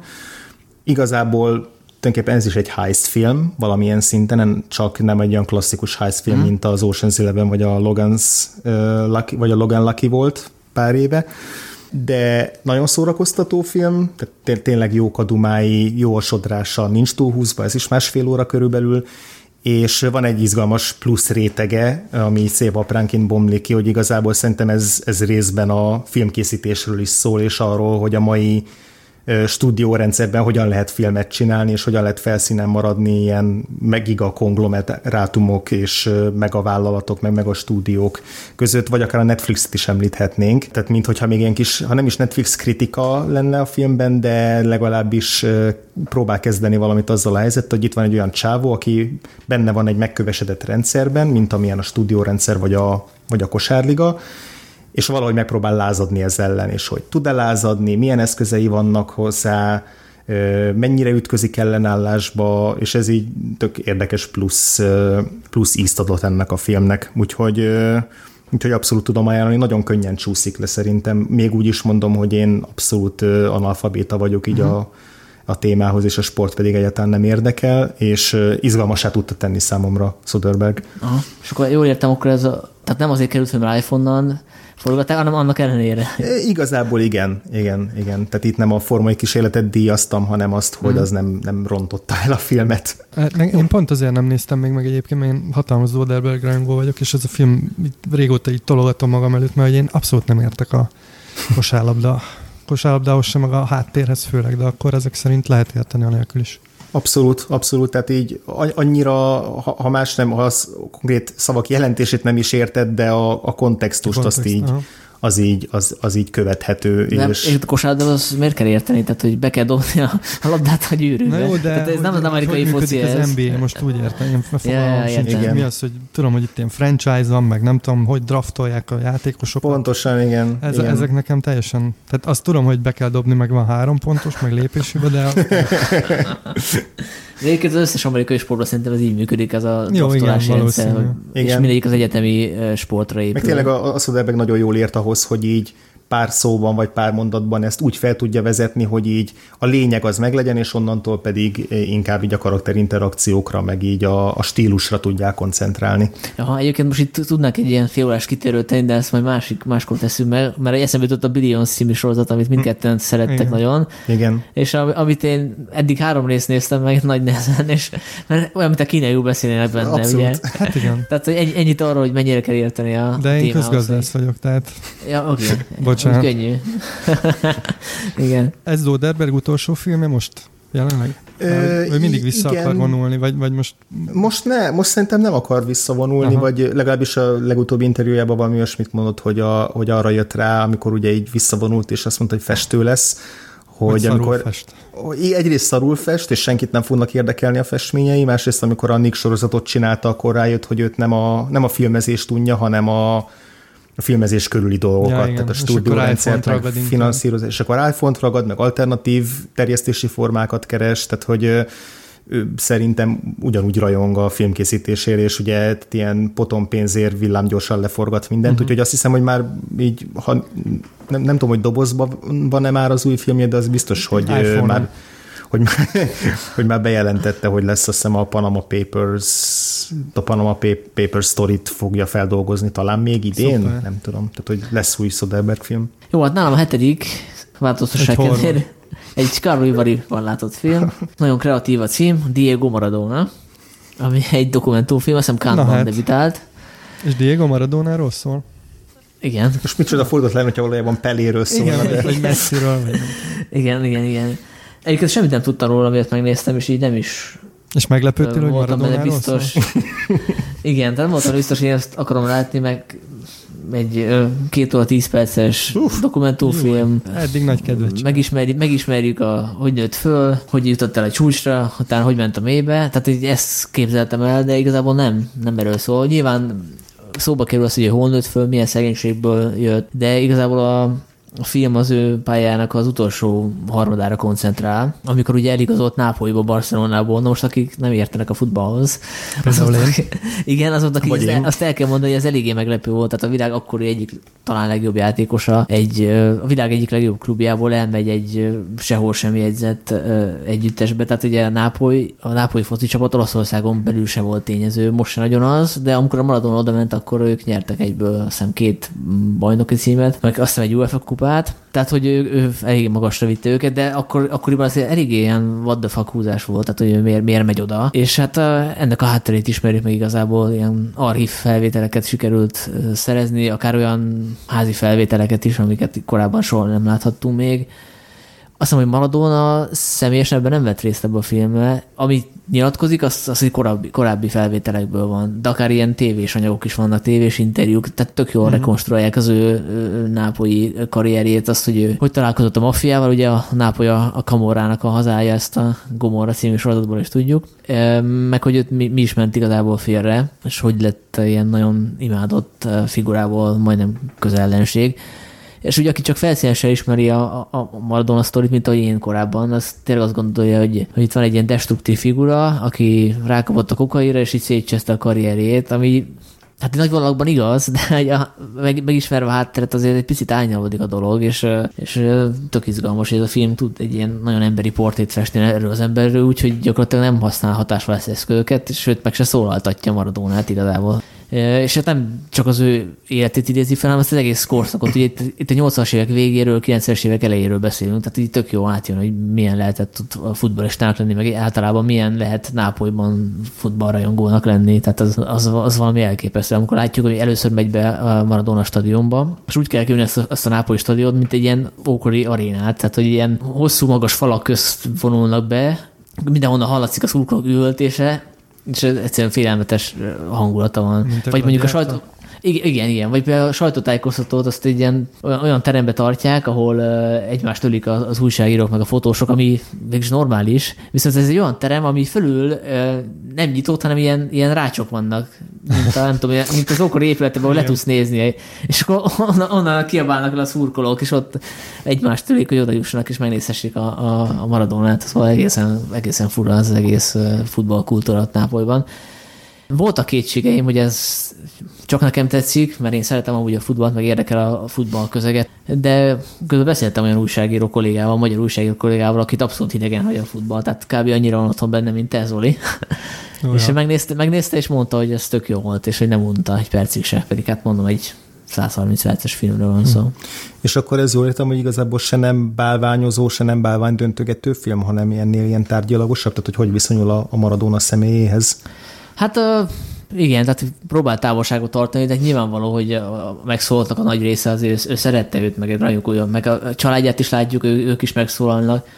Meg van egy ilyen tök jó íve is, ami az ő élettörténetéből adódik, hogy például neki született egy fia egy olasz nőtől, ami Nápolyban volt, de ő, ő ezt letagadta, gyakorlatilag nem fogadta el a fiát, mert hogy neki a felesége azt, az egy ilyen helyi argentin lány, akit 14 évesen ismert meg és ő ehhez ragaszkodott ez a házassághoz, és a fiát letagadta, és azzal ér véget a film, hogy ő mégis találkozott, nem tudom, 30 évvel később a fiával, 2000 nem tudom hányban, és ez egy kis mini katázis is van benne. Meg ugye arra épül az egész koncepció, hogy van a Diego, meg van a Maradona, és ez egy két különböző személyiség. Van a Maradona, aki a kokainista, akinek kell a, a hírnév, meg aki nem tudja feldolgozni máshogy a sikert, csak ezzel a kicsapongó életmóddal, és van a Diego, az egyszerű argentin srác, aki mindig megmaradt annak a szegény gyereknek, aki, aki tényleg elképesztő szegénységből jött. Végülis ez a koncepció, az egész film felépül erre a dualitásra. És ez ezt viszi végig tök jó. Akkor a hatodik helyen egy olyan film van, ami papíron fura, hogy tetsz, tetszett nekem ez a film, a papíronnak nem kellett volna tetszenie nekem. Ez a Dragged Across Concrete. nem tudom, hogy van-e már magyar címe. Vagy, hát nem tudom, de hát aki, aki számít, ezt már látta tavaly. Igen? Hát ja, bocs, bocs. Szigyezben láttam ott én még, a csak, én még csak idén láttam, mert idén bukkant fel. De te nem tetted a listádra tavaly, ha jól emlékszem. Hú, ezt most, most megfogtál, megfogtál. Nem, valószínűleg, én, valószínűleg nem, nem, én, nem. Én ide tettem a listámra. Uh, ez S. Krieg Zahler, vagy Zahler, Záler. uh, harmadik filmje, ugye ő jegyzi a Bone Tomahawkot, és a, és a hát most nem, nem tudom a pontos címét, a Brobecket 99 Cells, vagy valami ilyesmi. Uh, szóval ez egy uh, majdnem két óra 40 perces film, és uh, igazából két rendőr mm, egy ilyen hát egy rajta üt egy bankrabló bandán, és megpróbálja megszerezni a szajrét. Mm, és ez egy thrillert ígér, de ez egy nagyon lassú film, és nagyon sokat beszélnek benne. Ráadásul nagyon jobbos film, tehát ez is érdekes, hogy, hogy az egyik szereplő Mel Gibson, ami szerintem sokat elárul, a másik meg Vince Vaughn, és sokat lamentálnak arról, hogy nincsenek ma már férfiak, nem tudom, mi lesz az új generációval, stb. stb. Vagy kis rasszizmus is van benne. És ennek Várj, de ez nem biztos, hogy a rendező ezt osztja, tehát hogy nem, ez a persze, szereplői. persze, ez a szereplők, szereplők mondják ki. Tehát most nem azt mondom, hogy a, rendező ezt akarja. Jó, csak ez most mint azt mondtam volna, hogy a Grand Torino is jobbos film, holott lehet úgy is értelmezni. Nem, Arról hát szól, hogy a, az öreg izé, Akkor átfogalmazom, a, a szereplők erősen jobboldali kötődésűek. Így jó? Én ugye ezt a filmet nem láttam, de az eddigi film alapján az ellenére pont az az érdekes, hogy, hogy ez egy ilyen kérdőjel folyamatosan, uh-huh. hogy most akkor mennyire vonatkoztatott, vonatkoztatható el a szereplők világnézete a filmek világnézetétől. Az, a, az emlegetett börtönös filmjénél is azért azért ugy, ugyanilyen kérdőjelek nálam így villogtak végig alatta. És Mhm. mm. a, amennyit olvastam erről a filmről, az alapján itt még inkább szembetűnő, vagy még inkább kardinális kérdés ez. Igen, az a baj, hogy most tudnék rá válaszolni, hogy csak akkor spoilereznék. Ja. A lényeg az, hogy itt van egy fekete figura is, és az Igen, ő igen. sorsa párhuzamba állítva a Mel Gibsonéval nagyon érdekes. Igen, szóval hát itt, itt nyilván, ahogy az előző filmei is szerintem inkább a karakterek érdeklik, tehát a karakterek egymáshoz való viszonya, és a karakterek összeütközése. Ugye szerintem a legjobb példára a, a Bone Tomahawk, ahol hát majdnem két óráig gyakorlatilag beszélgetnek egymással Igen. A karakterek. Itt, itt, itt is nagyjából ilyesmi történik, és igen, tehát itt, itt nyilván ugye a két rendőr figurája az, az felvillantja ezeket a dolgokat, de tényleg van egy, van egy, van egy teljesen másik vonala is, és tényleg itt szerintem a, a nézőn múlik, hogy most ebből ő mit, Mm. vagy, vagy hogy szül le. A, amiért nekem nagyon tetszett ez a film, hogy egyszerűen beszippant ebbe a világba. Tehát ez egy nagyon szépen fényképezett, hosszan kitartott jelenetek, fix beállítások, ö, az akciójelenetek is ilyen nagyon szépen vannak levezényelve, és hirtelen robban ki mindig az erőszak, és valahogy, valahogy így be, beszippantott ebbe a, a világba, és hiába tényleg, tényleg ez egy hosszú film, és ilyen lassú, szerintem, szerintem nagyon-nagyon szuper. Nekem is tetszett, tehát most nem azért mondtam, hogy Jaj. Valószínűleg azért nem került be szerintem a listámba, egyrészt mert az, az én második felébe eh, láttam, tehát a, a top 10-esbe kellett volna bekerülni, a fél évesbe val- valószínűleg bekerült volna, akkor látom. Uh-huh. Mert hogy kicsit egyenletlen szerintem a, a sztori, tehát van benne például egy, egy mellékszál, a, a nőnek a száll, azt hiszem, akit, akit elrabolnak, vagy aki tanulja egy bankrablásnak, tehát hogy nem értem, hogy miért követjük őt, nem tudom, 10-20 percen keresztül. Hát szerintem a, tényleg itt, itt az erőszak az, az így az arcodba robban állandóan.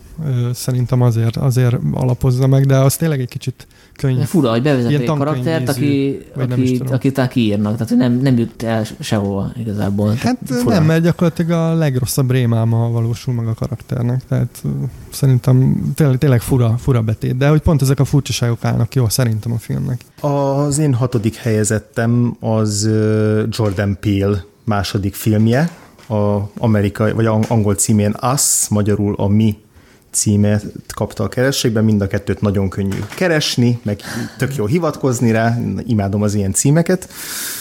Moziban is Ö, vicces kérni jegyet. Abszolút, igen, jó, jó kis ö, ö, ö, örkény párbeszédeket tud eredményezni, vagy nem tudom, Igen, mire kér? vagy Ionescu Ö, Hát én párbeszédeket. ö, akkor bocs, megakasztalak, elmentem Nyugodtan. az angol nyelvű vetítésre a Monparkba, és ö, a lány nem tudta, hogy mi az az asz. Mondtam, hogy az aszra kérek, és mondta, hogy mi? mi mire? Mondom, arra. És ez csak- ráadásul a két nem- nyelve még viccesebb így, elmesélve. bocsánat, zárójelbe zárva. Ja, ja. Mindenesetre maga a film az jobb annál, mint, a, mint az odáig vezető viszontagságok. Szerintem nem olyan jó, mint a Get Out volt, a tűnnyel pár évvel ezelőtt. Legalábbis annak a forgatókönyve az sokkal inkább egybe volt, és abban szerintem a Jordan Peele sokkal ügyesebben tudta az általa fejtegetni kívánt motivumrendszert beledolgozni a, a horror műfajba. Itt kilógott alólább számomra, tehát egy ilyen picit tipikus második film, hogy így hogy akkor most mindent bele akar zsúfolni a következő filmjébe, de, de talán vagy kevesebb ideje volt ezt az ötletet kidolgozni, vagy nem tudom, hogy pontosan miért tett mögötte, de a, a, szerintem sokkal egyrészt szertágazóbb is a film, ami jót tesz neki, de másrészt pedig szét is esik a végére, hogyha csak a narratívát tekintjük. Viszont rendezésben szerintem még többet fejlődött Jordan Peele az előző filméhez képest. Piszkosul erős ez a film rendezésileg, főleg egy a film közepén egy hosszú ilyen house invasion, tehát egy, egy, egy, egy otthon megszállós, nem tudom ennek mi a magyar megfelelője, jelenet sor, de igazából egy piszokerős feszültséget tud megteremteni az operatőri munkával, a zenével, a vágással, ez nyilván nem csak Jordan Peele érdeme, de az övé is. Kevés alkalommal éreztem ennyire jól magam moziban, mint ez alatt a jó hosszú sor vagy, vagy, vagy szakasz alatt filmben. Tehát egyszerűen annyira azt hiszem, hogy egy biztos kezű rendező visz ebben a filmben, szuperül kezeli azt, hogy vicces is legyen, tehát nagyon jól alkalmazza a humort is, és, és tényleg olyan volt, mint hogy egy ilyen vidámparkban egy, egy jó vidámparki látványosságra ülnék fel. Tehát a, a, abszolút egy ilyen, egy ilyen feel good érzést tudott átadni azzal együtt, hogy paráztatott is közben. És, és aztán mondom, a film második felébe ez már úgy jobban hullámzott, főleg amikor ilyen hosszús expozíciós jeleneteket vitt be, hogy megmagyarázza a mitológiáját a filmnek, részben szükségtelenül, részben inkább csak összezavart, mint hogy tiszt, letisztázta volna a képletet, viszont, viszont mondom, hogy rendezésben nagyon erős, színészileg szinte tökéletes, tehát Lupita Nyong'o a főszereplő, és végre valaki a 12 év rabszolgaság mellékszerepe, Oscar érdemlő mellékszereplő után végre valaki adott neki egy olyan szerepet, ahol tényleg meg tudta mutatni, hogy ez nem csak egy ilyen egyszeri fellángolás volt. Ugye hálás szerep, mert egyszerre két karaktert is játszik, de ha csak az egyiküket játszaná, már az önmagában szerintem egy Oscar jelölést megérdemelne, így meg aztán végképp. Nem tudom, hogy ki fog-e tartani, vagy, vagy akarnak-e kampányolni majd mellette, de, de sajnálnám, hogyha kapott negyed főszerepben, és mellékszerepben. Igen. Igen, Most történt először. De tényleg, ahogy a hangjával, a testtartásával játszik, a tekintetével, nem csak annyi, hogy különbséget tud tenni a két karakter között, és meg tudott meg feledkezni arról, hogy ugyanaz a színésznő játsza mind a kettőt, hanem mind a két karakter így önmagában is, mint, mint szereplő izgalmas tud lenni, de a többi színész is, tehát igazából mindenkit ki lehet emelni, mindenki megkapja maga olyan nagy jelenetét, ahol brillírozhat. Szerintem ez Jordan Peele egyik legnagyobb erőssége a vizualitáshoz való érzéke mellett, hogy, hogy nagyon jól válogat színészeket, és aztán mindenkinek ad annyi muníciót, amivel aztán kezdeni is tud valamit, úgyhogy ezért maradt meg bennem így minden hibájával együtt egy nagyon pozitív élményként. Jó, hát ebben nem tudok belekötni.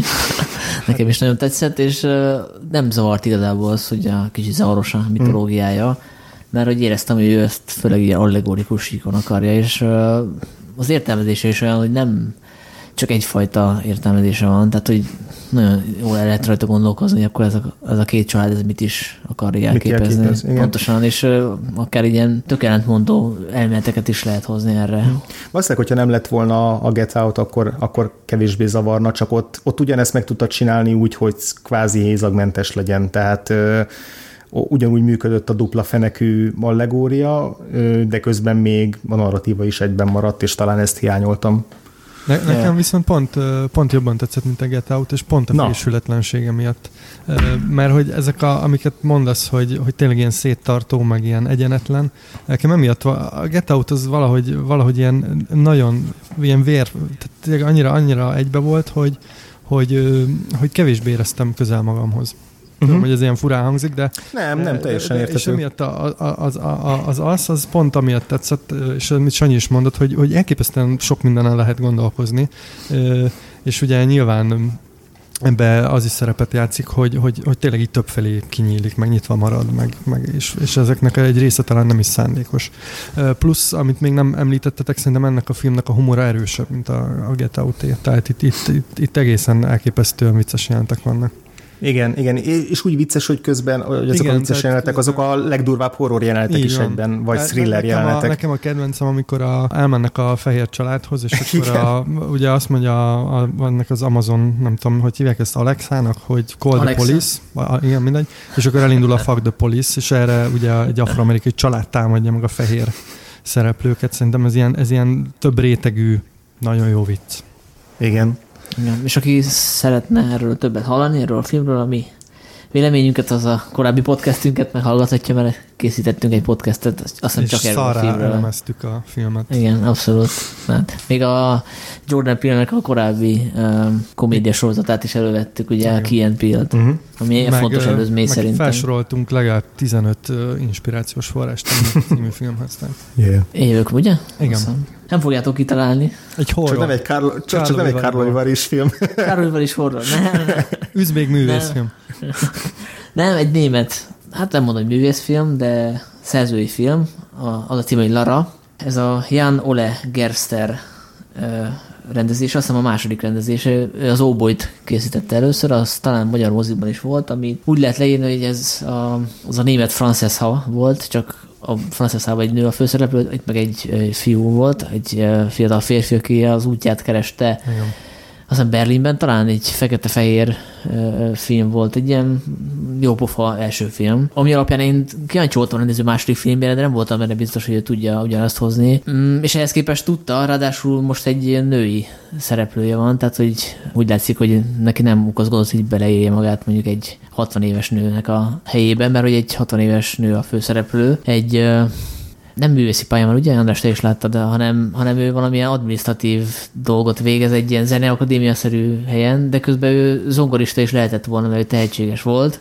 Viszont a fiából zongora művész lett, és a 60. születésnapján azt találja ki, hogy ő megpróbálja a tőle kicsit elidegenedett fiát valahogy vissza tehát ő rendezi vele a kapcsolatát, mert hogy ő egy egészen hideg nő, tehát ilyen nagyon ilyen érzelmeit nem nagyon mutatja ki, és a fiát is úgy nevelte, hogy első az, hogy ő valamiben sikeres legyen, és mindent annak rendelt alá. És azt látjuk itt is a film során, hogy bárhogy próbálja, nem tudja levetkőzni a személyiségét, tehát azt, hogy nagyon negatív energiái vannak, tehát hogyha a passzív agressziót definiálni kéne, akkor, akkor szerintem ő ezt tökéletesen megtestesíti, tehát ahogy például megnézi a, a fia kottáját, aki életében először egy zeneszerzőként fog föllépni, tehát szerzett egy művet, és úgy dicséri meg, hogy attól a filmra teljesen elmegy az önbizalma, mert azt látja, hogy az anyja megint kritizálja. Szóval ez egy ilyen tök érdekes, egy nap alatt játszódó történet, ez is, ez is, ez is, ez is az előnye, hogy nagyon feszes a a sztori annak ellenére, hogy igazából túl sok minden nem történik benne. Tehát azt látjuk, hogy ez a nő megvesz egy csomó jegyet a fia koncertjére, és akkor oda dogatja különféle embereknek, munkatársainak, találkozik a volt férjével, felszínek kerülnek ezek a konfliktusok, tehát igazából komoly dolgok nem történnek, de mégis tök jó tanulmány erről a, erről a karakterről. És ugye a végére néző nem nagyon tudja, akkor most én utáljam, együtt érezzek vele, sajnáljam, és szuperül el lehet beszélgetni a, a film után szerintem arról, hogy, hogy hogyan lehet ártani, hogy fizikailag lehet jobban ártani valakinek, vagy, vagy ha lelkileg teszed tönkre. Igen, és, és az nagyon örülny ennek a filmnek, hogy hogy a női főszereplője van, akit se nem szörnyetekként, se nem áldozatként próbál ábrázolni a film. Tehát, hogy lehetne ezeket sokkal végletesebben bemutatni ezt a karaktert, vagy sokkal, sokkal egyszerűbben is, és mondjuk a néző utálatára vagy szimpátiájára appellálni, és szerintem se a rendező, vagy írórendező, se a, a, a, a főszereplőt színésznő nem próbálja így a könnyebbik végéről megfogni a figurát, és ettől lesz érdekes, hogy a film végén ilyen, bennünk is ilyen konfliktus alakul ki vele kapcsolatban, mert nagyon könnyen bele tudjuk képzelni magunkat a fiú helyzetébe, és hogy ez milyen nehézségeket oko- tud okozni egy ilyen anyával felnőni, de ugyanakkor annyi minden meg tudunk az anyának az életéről igen, is. És, élet olyan, amilyen. És pusztán azáltal, hogy követjük és próbáljuk megfejteni, és, és, és, és beletartunk ezen a, ez alatt az egy nap alatt, gyakorlatilag kizárólag, tehát nagyon ritkán szakadunk el tőle, végig az ő nézőpontjához köt minket a film, ez értelemszerűen ugye azonosulást követel meg a, a néző részéről, és ez a fajta feszültség, ez nagyon jót tesz a filmnek. Szóli? Hát nem fogjátok elhinni, hogy milyen, milyen film az ötödik. Indi? Nem. Egy német szerző oh. film.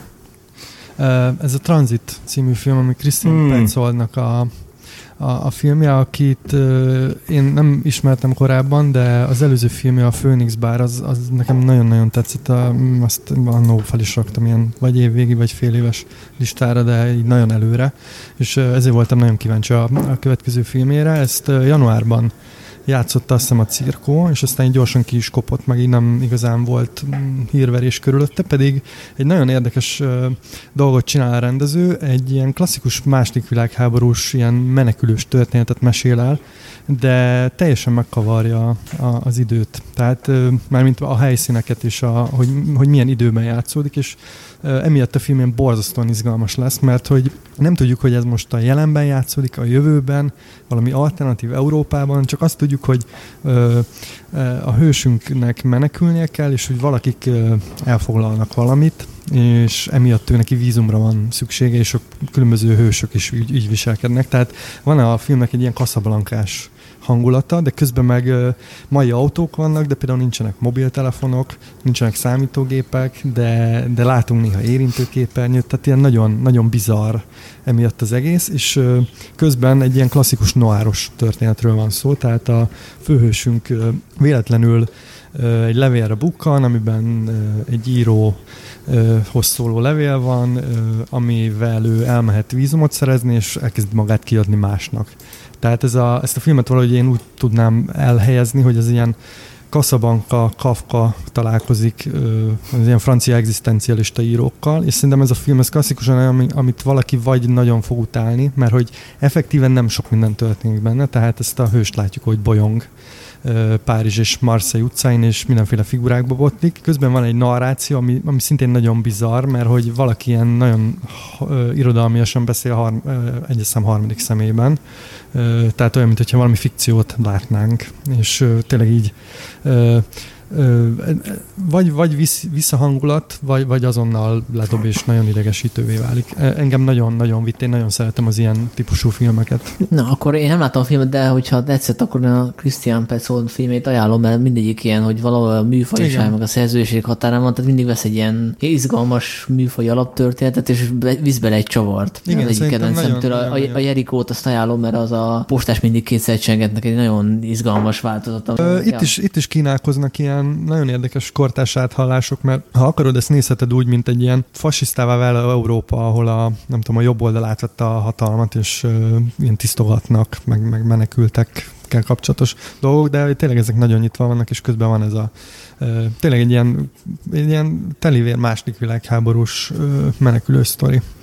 Én borzasztóan szerettem ezt a filmet, és így majdnem rákerült a listámra, igazából csak azért hagytam le, mert hogy még ezt tavaly év végén láttam egy ilyen premier előtti vetítésen, és majd a tavalyi évvégi listámmal is így félig meddig felkerült, és akkor inkább, inkább új, újabb dolgokat akartam választani, de pont azért imádtam, amiket te is elmondtál, hogy ilyen valamilyen nagyon fura skizofrén érzet, érzet, érzete valamit nem nagyon tapasztaltam még más filmben, mint hogyha két ilyen egymásra alapolódó filmet néznél egyszerre, és ilyen véletlenszerűen kapcsolódnak egymáshoz, és próbálod megfejteni, hogy, hogy most hol vagy, mi történik veled éppen, tehát valahogy ugyanazt az ilyen ö, helyen, helyen és időn kívüliséget tudja a nézővel is átél, átéltetni a film, mint amit egy menekült élhet át és, és innentől, tehát nem csak egy üres formai játék, hanem tök jól kapcsolódik ez az alapvető ilyen melodráma sztorihoz, szóval nekem nagyon-nagyon, talán még egy fokkal jobban is tetszett, mint a Phoenix, bár pedig az is nagyon erős. Igen, az is erős, de talán az, az, az, az direktebb, meg, meg könnyebben követhető. Itt tényleg itt, itt az az érdekes, amit mondasz, hogy,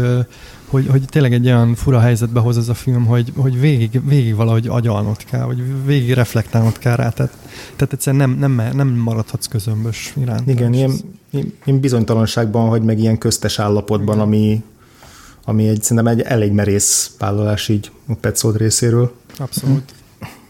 Ötödik helyzettel egy német filmondás? Lehetne, de nem. Most a következő két helyezettemnél kicsit csalni fogok, mert két-két filmet rakok be egy, egy helyezésre, és nem is klasszikus filmek. Az ötödik helyen ugyanis két koncertfilm szerepel, ami között szerintem így érdekes lehet összevetni, hogy, hogy melyik mennyire táplálkozik a másikból. Az egyik, az, a koncertfilmet azt most láttam változatos Seketvér Karlovy Variban. Ez az Amazing Grace, ami Aretha Franklin egyik legendás koncertjéről szólt a 70-es évek elejéről, amikor már ő óriási nagy sztárnak számított, és utána visszatért a gyökereihez, és tartott egy gospel koncertet egy afroamerikai, talán harlemi templomban, fekete közönséggel, fekete gospel kórussal, abszolút autentikus környezetben, és e, akkor ott volt Sidney Polak egy stábbal, hogy megörökítse ezt, és egy dokumentumfilmet készítsen belőle. Ezt a koncertet kiadták később lemezen, és minden idők legsikeresebb gospel lemeze lett, Amazing Grace címmel, viszont a film soha nem készült el, pontosabban nem soha, mert most már elkészült, de nagyon-nagyon sokáig nem készült el, mert a, valamit elbarmoltak a csapóval, vagy talán nem is használtak csapót, és emiatt nem volt szinkronban a kép és a hang. Tehát ilyen nagyon banális ok miatt nem készült el, és amíg nem lett olyan a digitális technológia, hogy ezt utómunkával össze lehessen fésülni, addig gyakorlatilag nem tudtak mit kezdeni a, a, a felvett nyersanyaggal. Mire pedig meg tudták volna valósítani, addigra az Aretha Franklin azt mondta, hogy ő nem szeretné, hogyha ez a film napvilágra kerülne. Az, hogy ez milyen okkal teszi, azt nem lehet tudni. Tehát akkor most meggyalázzuk az emlékét. Igen, tehát van egy, ilyen, van egy ilyen furcsa, furcsa kontextusa a filmnek, hogy meg kellett halni arra a Franklinnek ahhoz, hogy aztán az örökösök engedélyt adjanak rá. De ez kiderül a filmből egyébként? Nem, nem, erre, erre nincs utalás nem nincs. A, a filmben, erre, erre a háttérre. Ez csak ilyen metatextuális információkból lehet leszűrni. Viszont a filmet látva, tehát így, fura érzés, hogy igen, szeretnénk tiszteletben tartani az alkotó szándékát, de ugyanakkor hatalmas veszteség lett volna, hogyha ezt a filmet nem láthatjuk. Szintén egy másik érdekes kérdés az, hogy most akkor kinek tulajdonítjuk a szerzőiséget enni a filmnél, hiszen Sidney Pollack már elhunyt, és nem tudta befejezni ezt a filmet, egy másik vágó meg producer fejezte be helyette. De ezekben nem is akarok annyira belemenni, inkább magára a filmről akarok pár szót mondani, mert ez egy nagyon letisztult film, szinte semmi sallang, elején van pár mondatos információ a körülményekről, arról, hogy hogyan született született meg ez a koncert, majd utána gyakorlatilag csak magát, ez két estének a tört, két, két egymás követő estén lépett fel ebben a templomban, és igazából legalább annyira egy Isten tiszteletet látunk, mint egy koncertet. És a film, tehát Sidney Polaknak a, a, a kameraszög választásai, az, hogy éppen mikor kit mutat a filmben, ez mind azt a célt szolgálja, hogy a közönséget is bevonja ebbe a nagy közösségi élménybe, és ez szerintem brutálisan jól működik. Tehát tényleg én is azt éreztem, mintha egy ilyen vallásos élményben lett volna részem, és mintha én is ott ültem volna a templomban, a, a, csak azáltal, hogy mondjuk a, a címadó Amazing Grace című dal alatt, ami a csúcspontja a filmnek, meg Aretha Franklin éneklésének is a csúcsa, az alatt egy, nem tudom, három percen keresztül egy random kórustagot mutat, hogy ő hogyan reagál erre és, és rajta tartja a kamerát, és nem látjuk Aretha Franklint, és, és borzasztó jól így demokratizálja ezt az egész élményt, hogy nem az van, hogy mi ülünk a nézőtéren és nézzük a nagy sztárt, hanem hogy egy közös élménynek leszünk a részesei. De lehet, hogy Polak verzióval az nem így lett volna. Igen, tehát az, az ugye ki tudja, ki tudja, hogy, a, hogy ez most mennyire a vágó és mennyire a rendezőnek a, a munkája, de a, akárkinek is köszönhető, de a végtermék az egy, az egy ilyen szempontból szerintem egy nagyon különleges koncertfilm és amivel összepárosítottam, az pedig Beyoncé-nak a Homecoming című koncertfilmje, amit már legalább nem tudom, ötször láttam, és ez egyik kedvenc koncertfilmem az elmúlt sok évből. Ez egy tavalyi ugye a coachella koncertje volt, szintén ugyanezt egy egymás követő két estén, bár ott ő ugyanazt a műsort adta elő, egymás követő két, azt hiszem két szombaton, és, és ő a rendezője is egyben. Tehát egy abszolút, ez, itt egyértelmű, hogy kinek, ki, kinek a szerzőiségéhez köthető a film. Ő a, volt a tár, legalább, legalábbis társkoreográfus, a dokumentumfilm vagy koncertfilm egy-egy ilyen dokumentum betéttel mutatja azt, hogy hogyan készült el ez a produkció, és hogy mennyire aktívan vett részt abban, hogy kiválassza a táncosokat, hogyan állítsa össze a produkciót és önmagában maga a koncert szerintem iszonyatosan jó, és nagyon változatos, úgyhogy én olyan mélységében nem ismertem soha a Beyoncé-nak a munkásságát, tehát nem, nem egy über rajongóként ültem le elé, viszont nem lehengerlő az, hogy, hogy milyen hangszerelést választott, és hogy hogyan dolgozott bele rengeteg afroamerikai hagyományt ebbe a koncertbe egy, egy modern pop zenei anyaghoz és mennyi olyan utalást helyezett el benne meg a, a, a fekete főiskoláknak a, a tánchagyományaitól kezdve balett részleten át, rengeteg minden gyúrt egybe a hip-hoppal, meg, meg reggaetonnal, meg mindennel, és az egészből egy, egy nagyon, szerintem az egyik leglátványosabb film is, amit így láttam az utóbbi időben. Tényleg ilyen blockbuster-szerű látvány hozzá, és, és plusz érdekes, a, ez a Netflixen van fönn a Homecoming film, az Amazing Grace egyelőre még nem elérhető, ezt csak ilyen fesztiválokon lehet látni.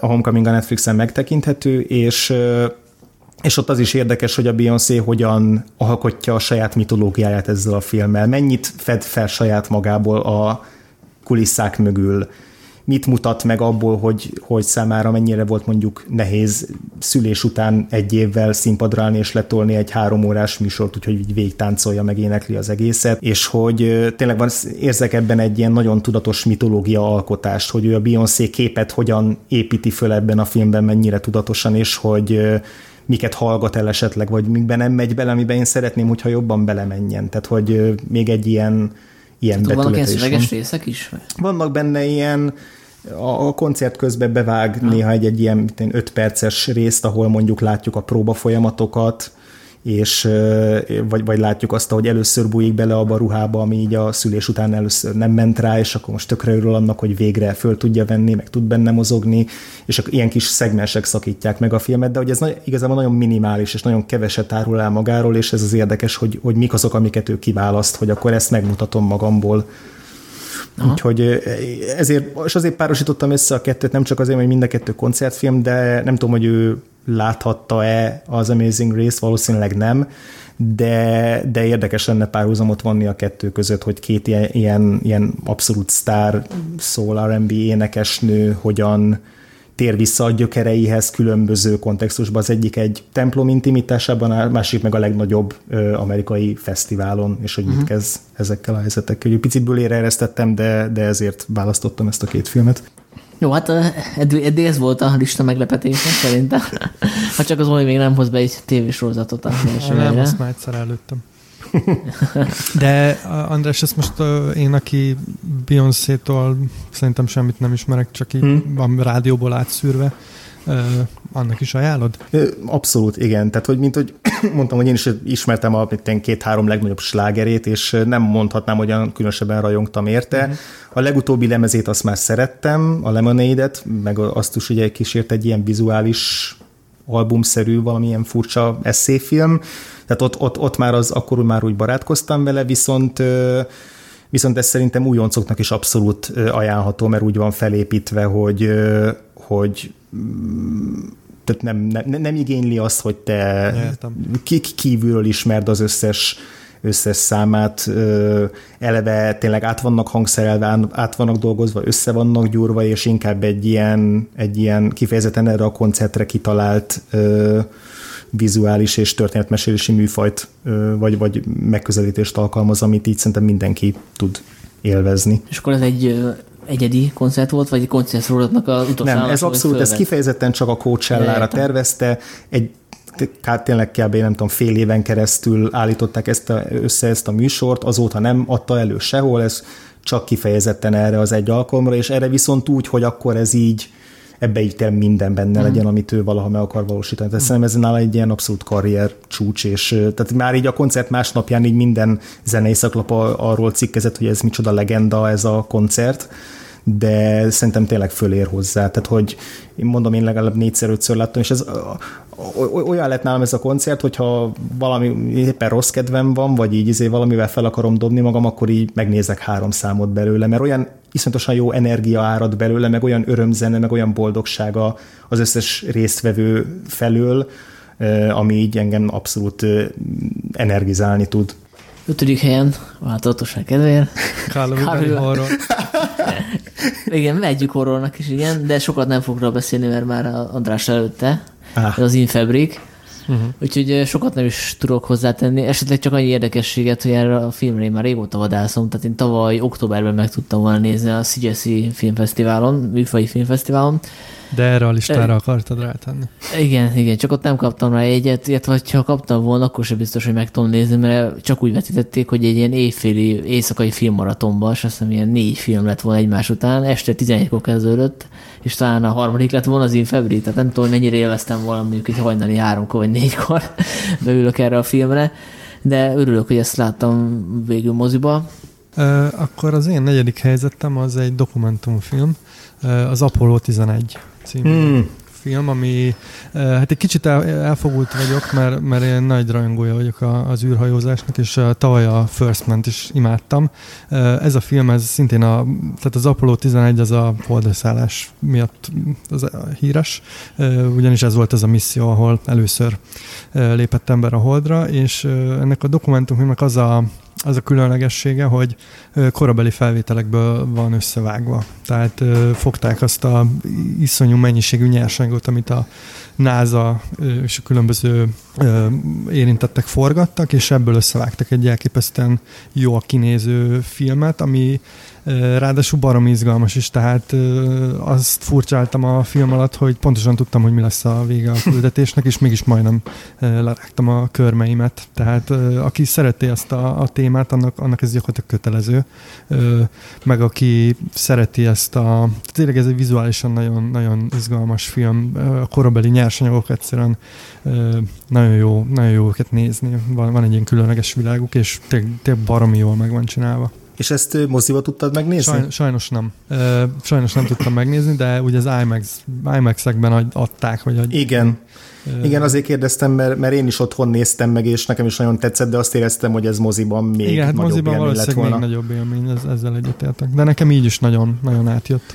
Igen, tehát így annak ellenére, hogy én is tudtam előre, hogy, hogy ez kizárólag archív felvételekből készül menet közben, csomószor szerintem, hogy ez kizárt, hogy ez, Ugye? ez archív felvétel legyen, mert ahhoz szoktam hozzá, hogy ami a 60-as években készül, akkor azért kicsit porosabb, vagy olyan, nem tudom, a, ugye, régiesebb, és itt pedig olyan elképesztő, ilyen nem tudom, 60 mm-es csodálatos felvételek voltak, amiket így ma tudnának a legmodernebb technikával elkészíteni. Tehát nem tudom, hogy milyen utómunkák voltak ebben a filmben, meg mennyit dolgoztak azon, hogy ezek az arri felvételek ilyen látványosak legyenek, de tényleg a döbbenetesen Hát én kicsit döbbentesen... így utána olvasgattam, és tényleg azért ebben elég nagy munka volt, meg ugye hát a, a, a, elég sok felvétel a NASA-tól van, ahol így csúcs technológiát használtak akkor is.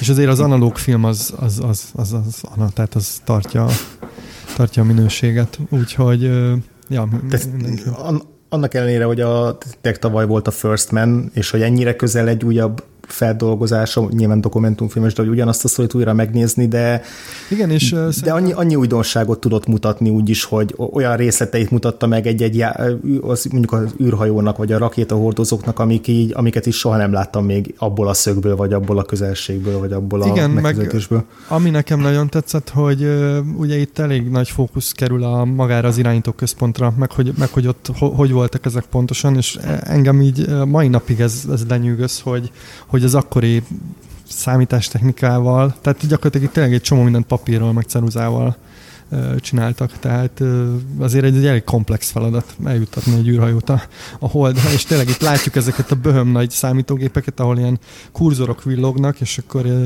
számomra ez, ez az egészen elképesztő. Nekem nagy csalódás volt a First Man, úgyhogy örülök, hogy valamivel kárpótolni tudom magam, tehát a témában legalább látok valami jót Hát is. szerintem, ja, ezt mindenképp nézd meg. A, a negyedik helyezetten, ahogy említettem, ott is egy ilyen megosztott, tehát két, két film található, ráadásul ezek kvázi rövid filmek, vagy rövid film, vagy hosszú zenei klip nézőpont kérdése, viszont mind a kettő jelentős filmrendezőnek a munkája, és már csak ezért is indokoltnak gondolom. Mely, melyikre gondolsz? Hát a Paul Thomas Anderson. Igen, igen, Paul Thomas Anderson, az aki ugye az Anima Tom Yorknak az új lemezéhez készített egy kísérőfilmet, ami a Netflixen van fönt, a változatosság kedvéért. Ez a egy negyedórás film. A, a másik pedig a National, oh, így van. Az, vagyok, örülök. az I Am Easy to Find, amit pedig Mike Mills rendezett, akinek többek között a 20. századi nők című csodálatos filmet köszönhetjük és, és tényleg mind a kettőt azért akartam bevenni, mert hogy, mert hogy annyira jó, hogy két film között is látunk tőlük valamit, amiben ennyire a mesterségüknek a abszolút maximumát nyújtják, és iszonyú izgalmas dolgokat próbálnak ki. Ugye Mike Mills a National-hez készített kisfilmbe, amiben Alicia Vikander a főszereplő, hogy gyakorlatilag csinálj egy olyan kísérletet, hogy mi lenne, hogyha egy teljes élettörténetet bemutatnánk, bemutatnánk ilyen kvázi montásfilmként, ilyen nagyon rövid életképekkel, meg egy-egy költői felirattal, meg nyilván a, a dalokkal a háttérben, de úgy, hogy a, a csecsemőkortól az öregkorig ugyanúgy Alicia Vikander játsza a főszereplőt mindenféle maszk meg külső elváltoztatás nélkül. Pusztán testbeszéddel, gesztusokkal ábrázolva, vagy éppen mikor, milyen életkorban jár a főszereplő. És ez egy ilyen nagyon furcsa hatást kelt, amiről az jutott eszembe, hogy, hogy így én is, amikor belenézek a tükörbe, akkor ha tíz éve néztem bele, meg most nézek bele a tükörbe, akkor így azt érzem, hogy ugyanazt az embert látom, de hogyha olyas valakivel találkozom, akivel tíz éve nem találkoztam, akkor azt fogja mondani, hogy mennyit változtam. De hogy ezt így belülről nem érzékelem, hogy én folyamatosan változom, ahogy haladok előre az életbe, és valahogy ezt az ilyen örök pillanatnyiságot tudja megragadni ez a film, hogy az ember mindig azt érzi, hogy benne van ugyanabban a pillanatban, mint, mint korábban, de hogy közben rohamosan változnak a dolgok, és folyamatosan tartunk a halál felé. Tehát nem tudom, nagyon megérintett ez a film, és ezzel a kísérlettel valahogy nagyon, nagyon szépen el tudták kapni ezt a, ezt a furcsa, ilyen, az, az életnek ezt a furcsa sajátosságát. Paul Thomas Anderson meg egyszerűen tényleg egy ilyen tök izgalmas kvázi ilyen modern balett előadást valósított meg egy ilyen metropolis-szerű német expressionista hatásokkal dolgozó disztopikus világban. Tehát kidolgozott egy komplett világot ehhez a negyedórás filmhez. Ugyanaz a, azt a koreográfust kérte fel, aki az új Suspiriának a táncbetéteit is koreografálta, és, és, és ami meglepődten, hogy Tom Yorkot milyen jól tudja alkalmazni ilyen Chaplini vagy Buster Keatoni néma filmes figuraként, hogy végig nem, nem beszél a filmben, ő is csak mozog meg a mimikájával játszik, de hogy, de egy tök jó néma filmes karaktert tud megfogni ezzel a nagyon fura fejével, meg ugye az egyik szemhéja így lecsünk, meg ilyen nagyon szabálytalan arca van, és nagyon jól tudja tud ilyen amatőr színészként felhasználni ez a filmhez, és egyébként meg itt tényleg egyszerűen csak így izgalmas nézni, és, és egy újabb újabb pont nálam, a, vagy egy újabb bizonyíték annak, hogy talán ő most a legizgalmasabb amerikai kortárs rendezőnk. Úgyhogy ja. azért akartam ezt a két kis filmet bevenni. És mind a, a, a national az a YouTube-on ingyen megnézhető, másik az Netflix elő, előfizetés kell, vagy hát illegális módszerek. Uh-huh. De akkor Zoli, ezeket te is láttad? Igen, igen, a, én hevesen bólogatok, hogyha eszembe jut az, az neked, hogy ezt így összeilleszted, és mert akkor abszolút, tehát mind a kettő borzasztó izgalmas, és, és tényleg nagyon jó őket nézni. És egyébként a zenék is jók, azt is tegyük hozzá. Ja, ja, abszolút. Tehát, ja, csak Zoli nem akar csalni. igen, én, én előszeretettel Nem vagyok csalok. annyira kreatív, mint András. Igen, igen. Nálam a negyedik az a The Beach Bum, ami magyarul túltolva címet kapott. Ez a Harmony Corin filmje, amivel kapcsolatban szerintem sokan azt hozzák fel kritikaként, hogy Harmony Corin túltolta Igen. ezt a dolgot és hát tiszta vagyok vele, hogy rajtam kívül kevesen szerették ezt a filmet. Nekem sikerült megnézem egy héten belül kétszer is. Másodszor nyilván nem volt akkora hatása, mert ez egy hangulatfilm, és hogyha nem kap el a hangulat annyira, akkor már nem működik annyira. Én nagyon értékeltem benne, hogy azt a kísérletező hajlamot, ami a Korint gyakorlatilag a pályája kezdete óta jellemzi, tehát hogy ő bevallottan próbálja kitágítani ezeket az ismert narratív sémákat, tehát itt egy olyan embernek a történetét látjuk, aki aki egy hedonista figura, és uh, szerintem ez a film az ő életmódjának kvázi a dicsőítése, és ha veszük egy kísérlet is arra, hogy egy nagyon ellenszenves embert úgy mutasson be, hogy mégis érdemes legyen követni az ő, az ő történetét, az ő sorsát, mert hogy egy, ugye Matthew McConaughey alakítja ezt a figurát, ezt a hippi költőt, és igazából semmi szerethető nincs benne. De Sőt. mégis valahogy azt, azt azon kaptam magam, hogy, hogy, hogy, hogy szívesen nézem ezt a sztorit. Igen, mondja Zoli?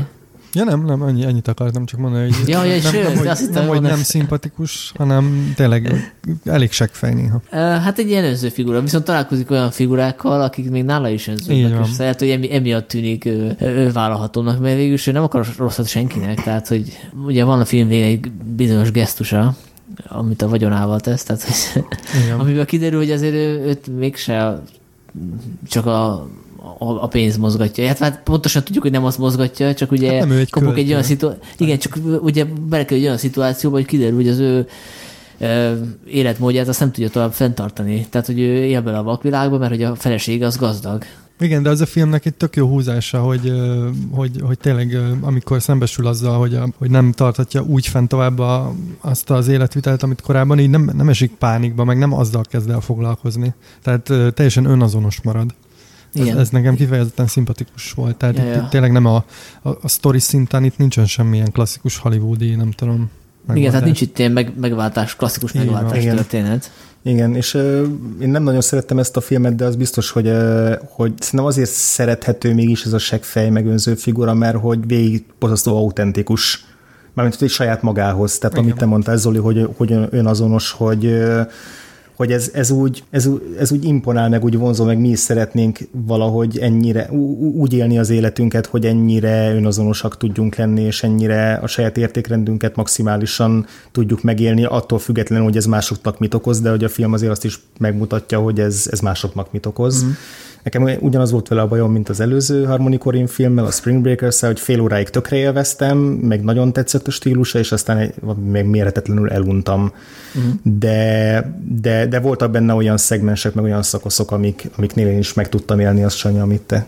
Igen. Ez úgy néz ki ez a film, mint egy órás nagy videoklip, ha Igen. úgy veszük. Tehát Igen. hogy az elejétől végig. És ott, aki erre ráhangolódik, annak szerintem nagyon fog tetszeni. És erről is készítettünk podcastet, úgyhogy ha valaki szeretné meghallgatni, ahogy uh, azt hiszem Dénes és Zoli. Igen, ráadásul Dénes és Zoli engem lehúrognak, akkor igen, mondjad. Nem, hát úgy készítettünk podcastet, hogy mi konkrétan akkor láttuk a Dénessel. Úgyhogy ez egy Ja, igen, én meg mondtam- kísérlet. Én meg mert láttam, és így mondtam előre, hogy akkor most jön ez egy jó rész, ami biztos tetszeni fog nektek a, a Laurensen, a Martin Laurensen, ami tényleg szerintem a film csúcspontja. Igen, az abszolút. Martin Lawrence egy delfin imádó hajós kapitányt játszik. Jó, Zoli, te jössz a Ö, harmadik Jó, helyet? hát akkor a harmadik helyre tettem az exkluzív tartalmat, amit az adás elején fel, Wow. felvetettél. A Ari Asternek a másik filmje, a Midsommar, ami magyarul Fehér éjszakák lesz, ha jól emlékszem. Uh-huh. Hát nem akarok róla akkor nagyon sokat beszélni.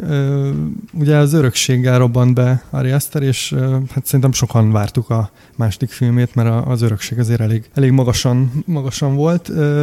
Ez a filmje szerintem azért kifejezetten izgalmas, mert rendkívül sokfajta regisztert mozgat, és én nem igazán tudtam a film alatt el dönteni, hogy most pontosan mit is látok, és én nagyon szeretem, amikor nem tudom eldönteni, hogy Mhm. pontosan mit is látok, mert ez néha úgy éreztem, hogy ez egy, ez egy elképesztően gonosz, morbid vígjáték, ahol tél, tényleg így a, tényleg a horror átfordul ebbe a, ebbe a nagyon ironikus, nagyon szatirikus vonalba. Van a filmnek egy ilyen kapcsolati dráma vonala is, tehát aki akarja, az úgy is nézheti. Mm, Harmadrészt pedig ez a film ugye nappal játszódik, szabadtérben, ami abszolút nem egy horroros, horroros körítésnek tűnik, és emi a, ennek ellenére elképesztően nyomasztó a film. Tehát itt sincsenek ilyen nagy scare effektek, de, de folyamatosan húz be. És ami, ami nagyon tetszett, hogy ugye az a sztori, hogy pár amerikai fiatal ellátogat egy ilyen ö, svéd hagyományőrző fesztiválra. Aki látott már pár horrorfilmet, az sejthet innen, hogy mi fog történni, és pont az a jó ebbe a filmben, hogy nagyjából tudjuk, hogy mi fog történni, és mégis elképesztően nyomasztó, ahogy, ahogy kiderülnek a dolgok, és Ari Aster nagyon finoman ágyaz meg ezeknek, és így nagyon folyamatosan így lebegünk valahol a normalitás és a, így a szürrealitás határán, ami, ami szintén egy ilyen barom izgalmas kettőséget ad a, a filmnek, úgyhogy én ö, kicsit mást ö, kaptam, mint amit a, az örökség után vártam, és e- emiatt, emiatt is nagyon, nagyon szerettem. Ö, viszont ez a film próbára teszi az ember türelmét, mert két és fél órás, és nagyon lassan építkezik, ami szerintem szinte egy ilyen tudatos gonoszság tőle. Úgyhogy Ha. eh, abszolút szimpatikus minden, minden tekintetben ez a film. Tudom, hogy erre a filmre nem azt szokás mondani, hogy szimpatikus, de, de én nagyon, nagyon, nagyon, nagyon örülök, hogy ilyen másik filmmel jött ki. És ö, ezt ilyen Magyarországon forgatták, nem tudom, egy, egy-két ilyen gémes kuta háttérben, vagy valami, amire hát, el ugye, tud. Igazából ugye itt uh, Svédország nyáron, tehát uh, mondjuk így, én, én azért így, mint magyar így éreztem a hogy mondjam, a, például amikor autóznak egy úton, az szét van repedve, az és Svédország nem. Nem hiszem, hogy ez a klasszikus harmadrendű magyar út, de egyébként ezt leszámítva nem, nincsenek benne ilyen nagyon kilógó dolgok, de azért magyar, magyarként így érzed, hogy, hogy ez itthon. Szerintem valahol, nem tudom, így a budai dombságban vagy a hegyek Aha. között forgathatták. És a rendező az jogosan említette a Dogville-t, mert ugye valami ilyesmit nyilatkozott, hogy neki Szerintem, ez a, szerintem nem. majdnem szerintem, a saját Dogville jelet. Hát szerintem inkább egy kicsit trollkodott ezzel. Hát nyilván ez a film, amit mondtam, tehát hogy, hogy gonosz. Tehát itt, itt, itt a szereplők megszívják, uh, ahogy a Hát kösz, is. spoiler. Spoiler. Hát jó, figyelj, most azért sejtheted nem, hogyha elindul, nem tudom. Mert, igen, mert, az- mert az örökségben mindenki boldogan élt, míg meg nem Hát annak hal. kérdés, hogy mennyire szívják meg. Tehát, Jó, hát de azt most nem, nem, nem tudom, most nem tudom, hogy kik szívják meg, meg kik nem szívják meg, de hát két most, főszereplő van, nem? Eh, Nem, mert, mert öten, öten indulnak el a svéd eh, hagyományőrző csoportba. Nekem, nekem inkább a vesző fontember jutott eszembe, a, Ja. a The Wicked Man. Hát úgy eszik, ez is spoiler. Nem spoiler, mert más... Na jó, oké. Befejeztem. Nem, csak olvastam egy ilyen izé felcím, felcímet valahol, hogy óriási csavara, van valamilyen, hogy mind-bending twist a, a Ö, film végén. Tehát az a baj, hogy ezt hát- már tudom, úgy ülök be, akkor a- arra fog készülni, hogy lesz egy csavar. Hát ez most nem a szerintem nem, csak- már, most nem, nem. Tehát nincs mindbending Tehát akkor te csavar. láttad elő, el, előre a csavart. Az lesz a Szerintem, mindbending csavar, hogy nincs benne. Ah, igen. igen, más Direkt, direkt téged akartak átvenni ezzel a headline-nal. Vagy én most Igen, lehet, igen, hogy azért igen. mondom ezeket, hogy átverjelek titeket. Na mindegy. Uh-huh. Szóval most Ah, hú, ravasz. ravasz. ravasz. De szerintem, tehát most itt megint, a, a, tehát az örökség is ugye elég sok horror toposzt bedobott. Szerintem itt is ugyanaz történik, hogy itt nem, nem maga a, a, a sztori a lényeg, hanem, hanem tényleg ez a hangulat, amit felépít. És az, az nagyon egybe van. Tehát Ja, itt, itt ne, nem, nem, a, nem a plot twistekért kell, kell ezt a filmet nézni. Meg ha úgy nézed, akkor másfél óra után azért így elgondolkozol, hogy jó helyen vagy mert, mert tényleg lassú. Hát az örökség se volt gyors. Hát az örökség se volt gyors, de ez Igen. még lassabb. Úgyhogy mindenkinek melegen ajánlom. a- Az én harmadik helyzetem szerintem van valami minimális hasonlóság a, a, a Zoliéval, legalábbis a kiszámíthatatlanságában, meg az építkezésében. A változatosság kedvéért Karlovariban láttam. és még- Ezt nem is árulnám el, tehát ez, ez egy olyan film, aminél szerintem tényleg minimális előzetes tudással érdemes beülni, ez pedig Bon Joon-ho-nak a Cannes aranypálma díjas Parasite, Parasites, Paraziták. paraziták, vagyis élősködők Hát gondolom azt lesz a magyar címe. Élősködök? én úgy tudom, hogy élősködők lesz. Ugye Bong joon köszönhetjük az Okcsát, a Snowpiercer-t, a Memories of, Mur- of Murder-t, a The Host-ot, a gazdatestet, tehát ö, általában zsánerfilmekben dolgozik, és, ö, és én úgy ültem be erre a filmre, hogy a címen kívül semmit nem tudtam, és ugye ez alapján még nagyon sok minden lehet ez a film, és a, mint általában a dél-korea rendezőkben, de különösen a Bong joon azt szeretem, hogy folyamatosan tud azzal játszani, hogy most akkor milyen filmet nézel pontosan. És, és nála még inkább érzem azt, mint amit a Jordan Peele-nél talán nálam mondtam el, hogy így, hogy így pontosan tudja, hogy, azt, hogy a néző éppen egy adott jelenetnél mit gondol, hogyan próbál előbbre tartani a filmnél, hogyan próbálja kitalálni, hogy hova fog tovább menni, és hogy aztán szándékosan ne azt adja, vagy ne úgy adja a nézőknek, ahogy számítunk rá. Tehát van a filmben egy olyan jelenetsor, aminél egy, egy, egy nagy fordulat, aminél azt hittem, hogy fú, akkor most tudom, hogy milyen műfajra fogunk váltani, és az már egy ilyen hidegrázós pillanat volt, és 10 másodperccel később megmagyarázza a fordulatot, és azzal megint kirántotta a lábam alul a talajt, mert azt hittem, hogy tudom, hogy mi fog következni, és nem, ad, nem az következett. Tehát rettentően jó fordulatos filmről van szó.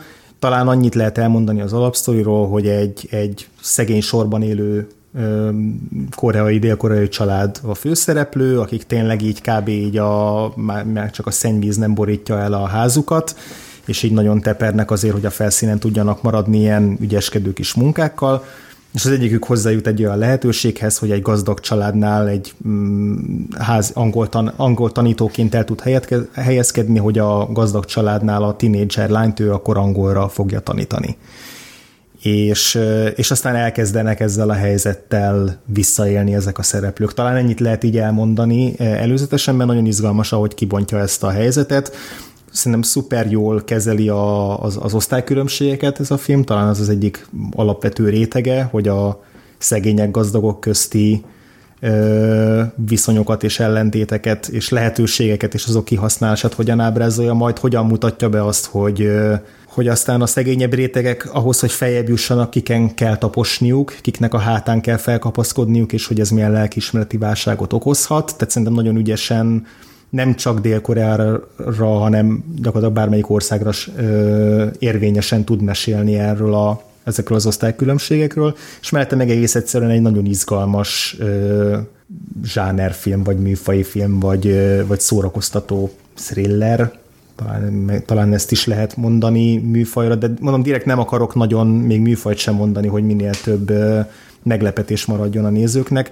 Aki látott már Bong Joon-ho filmet, az így nagyjából tudja, hogy is stílusra mire Hát számítson. műfajkerülés azért korai Műfaj- filmekben általában benne Igen, ö, itt van, a kedv, itt van a kedvenc színésze, megint a Song Kang-ho, akit rengeteg az filmje, filmjében láthattunk, és itt is nagyon jó, de igazából minden színész remekül játszik, és minden karakter. Tehát viszonylag sok karakterrel dolgozik, ahhoz képest, hogy nem olyan sok helyszínen játszódik, és mindegyik karaktert így kb. az első jelenetében be tudjuk lőni, hogy milyen típus, és így egyéníteni tudja őket.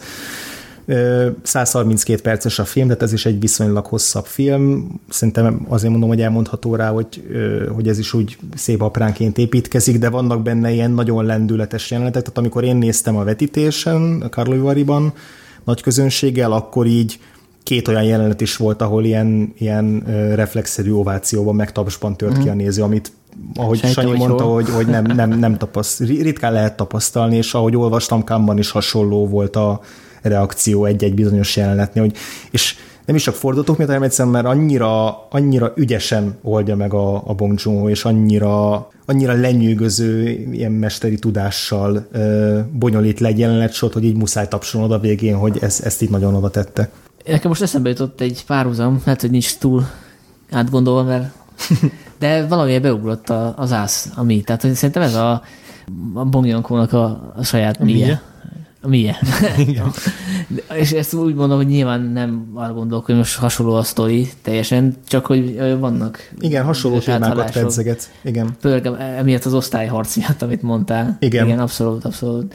Szóval nekem tetszett ez a film, csak kicsit meglepő volt számomra, úgy, hogy nem voltam ott Kantban, hogy aranypálmát kapott, mert hogy ö, nem tudom, nekem nem ez a típusú film, amit elképzelek aranypálmás filmnek. Tehát, hogy több a humor ebben annál, mint egy tipikus aranypálmás filmben. De nem láttam a Káni felhozatot, Ja, ja. felhozatot, csak ennek tudatában furcsálom, mert ismerem azért, hogy milyen filmek szoktak fődíjat kapni, meg, meg a második díjat, és nem ilyen típusú filmek szoktak. De Hát lehet, ez, hogy ez, frissíteni akartak, nem? Egyrészt lehet, hogy így ilyen respekt nekik, hogy egy picit ki tudnak bújni a saját bőrükből, másrészt lehet, hogy ugye tavaly azért a shoplifters így Ázsia felé elkezdtek így jobban nyitni, bár az egy klasszikusabb fesztiválfilm, Igen, a Koreedának a filmje, de, de szerintem ez is azt bizonyítja, hogy ez, ez a film annyira lehengerlő, hogy egyszerűen így nem lehet másnak adni, vagy Mm. Persze én sem láttam még rengeteg filmet a, a, az idei Kanni felhozatalból, de, de ez, ez nekem idén egy, tehát a harmadik helyre raktam, tehát én abszolút kimagasló filmélmény, és nehezen tudom elképzelni, hogy az évvégi top 10 menne szerepeljen. Igen. Hát nekem ez az egyik legvárosabb filmem a, az idén, mert hogy én hatalmas rajongója vagyok a rendezőnek, a, a Memories of Murder az, így, az egyik kedvenc filmem, így all time. Tehát, Ö, és én eddig minden filmét szerettem, még, a, még az okcsát is, ami, amit így a, talán a leggyengébbnek szoktak tőle. Hát valószínűleg az is, igen. Igen, de hogy még én azt is nagyon bírtam, tehát én, én, én ezt nagyon várom, és nekem októberig kell körülbelül várni, hogy nézzem. De Hát meg- vagy Úgyhogy majd az igen. évvégi listán. Vagy nem. nálam a harmadik, Egy a harmadik, horror. a harmadik kedvenc filmem, a kedvenc. Jorgos Lantimostól. Hát ez, ez tavalyi film, ugye, de hozzánk csak ide jutott el. Én eleve szeretem a rendező ö, filmjeit, tehát még a kevésbé sikerültnek mondottakat is, és azért jött be ez a film nagyon, mert hogy egy, egy olyan műfajba mentett át a saját groteszk stílusát, ami alapvetően konzervatívabb szerintem, tehát a kosztümös történelmi filmben. Nagyon nagy kompromisszumokat nem csinált, és mégis megőrizte a stílusát, és elmondott egy tök izgalmas történetet. Egy női történetet látunk tulajdonképpen, csak nem úgy, ahogy azt így elvárnánk. Tehát, hogy ez a történet arról szól, hogy a hatalom az, az korrumpál, meg szörnyű dolgokra vesz rá mindenkit, függetlenül attól, hogy férfi vagy nő, és eh, szerintem tök jó végigviszi ezt a gondolatot, és hát barom jó eh, színészek vannak. Tehát eh, én ezt nagyon szerettem elejétől a végéig ezt a filmet. Aztán beszéltünk erről is valami podcastban, talán az Oscarosban, Igen. Oscarosban is, úgyhogy ezzel nem húzom az időt. Maximálisan egyetértek vele. Csak. Én is. De nem került fel listátok nekem. Hát nekem csak ugye, ugyanazért, mint a tranzit, hogy a, igyekeztem Ja, inkább, ja, ja. inkább úgy itt tényleg idei filmeket Igen, válogatni, ha igen, már több igen. fesztiválon voltam, hogy azok, azokat így Mhm, előny, mhm. előnybe részesítettem. De amúgy, hogyha fölkerült volna olyan oszkáros film, amit idén mutattak be, akkor egyértelműen a, a favorite volt az, amit persze kegyencnek kellett volna fordítani, de Igen, ezen lépjünk túl. Te jössz, Zoli. Hát tudjátok, hogy mi a második filmem? Horrorfilm? Nem, Indi? Nem, hogy tudjátok, hogy mi? A másik. Ah, Ah, bocsánat. Igen, szóval a akkor másik nem, nem, járunk azért. nem, nem húzom tovább. Ne, igen, tehát most erről már mindent elmondtunk, már külön podcast is volt róla. Igazából András, veled vagyok, ez nekem is olyan volt, mint egy ilyen iszonyú jó vidámparki hullámvas utazás, tehát Igen. ö, imádtam minden percét, és ö, bármikor újra nézném, úgyhogy azért van itt a második helyem. Igen, én, én biztos, hogy újra fogom nézni évvégéig, és simán lehet, hogy följebb fog kúszni majd az én, az én megítélésemben is. És szerintem ez, tipikusan az a film, ami, ami, amire így még soka, sokáig fogunk emlékezni. Tehát, Meg ezt jól lehet elemezni, ezt a filmet. ah, igen, Hm. valószínűleg ezért, igen, ezért. Tehát erről, erről lehet agyalni, meg lehet gondolkozni. Uh-huh. Akkor én jövök a második Igen. helyezettemmel. Ez egy olyan film, ami egy időben úgy volt, hogy lesz magyar mozi forgalmazásban, és aztán egyszer csak törölték, és, és nem jutott el hozzánk. Ez pedig a Her Smell című film, ez Alex Ross Perry-nek a filmje. Ő, megmondom szintén nekem ez az első, nem, ez a második film, amit láttam tőle.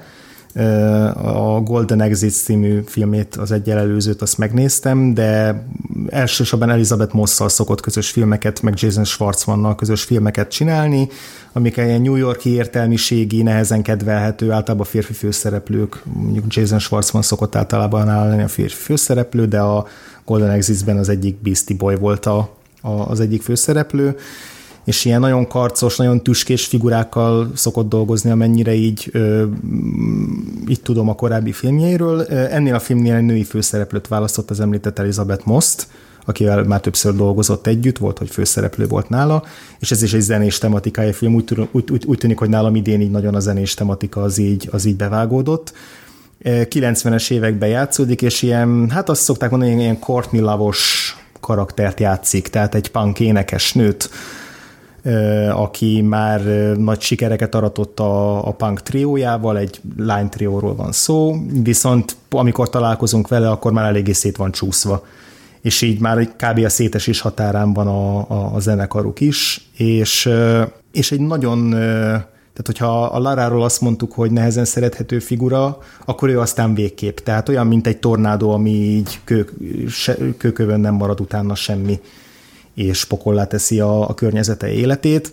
Ö, Viszonylag hosszú film, és nagyon érdekes a tagolása, mert kicsit olyan, mint a Steve Jobs film volt, a Danny Boyle-nak, meg a Sorkinnak a Steve Jobs filmje, hogy ilyen, ilyen külön kis szegmensekből áll, mindegyik olyan, mint egy, egy, egy kis színdarab, egy helyszínen játszódó, majd, hogy nem valós időben játszódó kis színdarab, és öt ilyen felvonásból áll a film. Ezek között ugrálunk kicsit időben is előre. És az első néhány felvonásban tényleg szinte elviseltetlen ez a nő. Bor- Borzasztó izgalmas nézni, mert egy ilyen General Rollins-es, Cassavetes-es ilyen lehengerlő alakítást nyújt benne az Elizabeth Moss, tényleg ilyet még nem nagyon láttam tőle, pedig nagyon sok jó szerepben láthatjuk.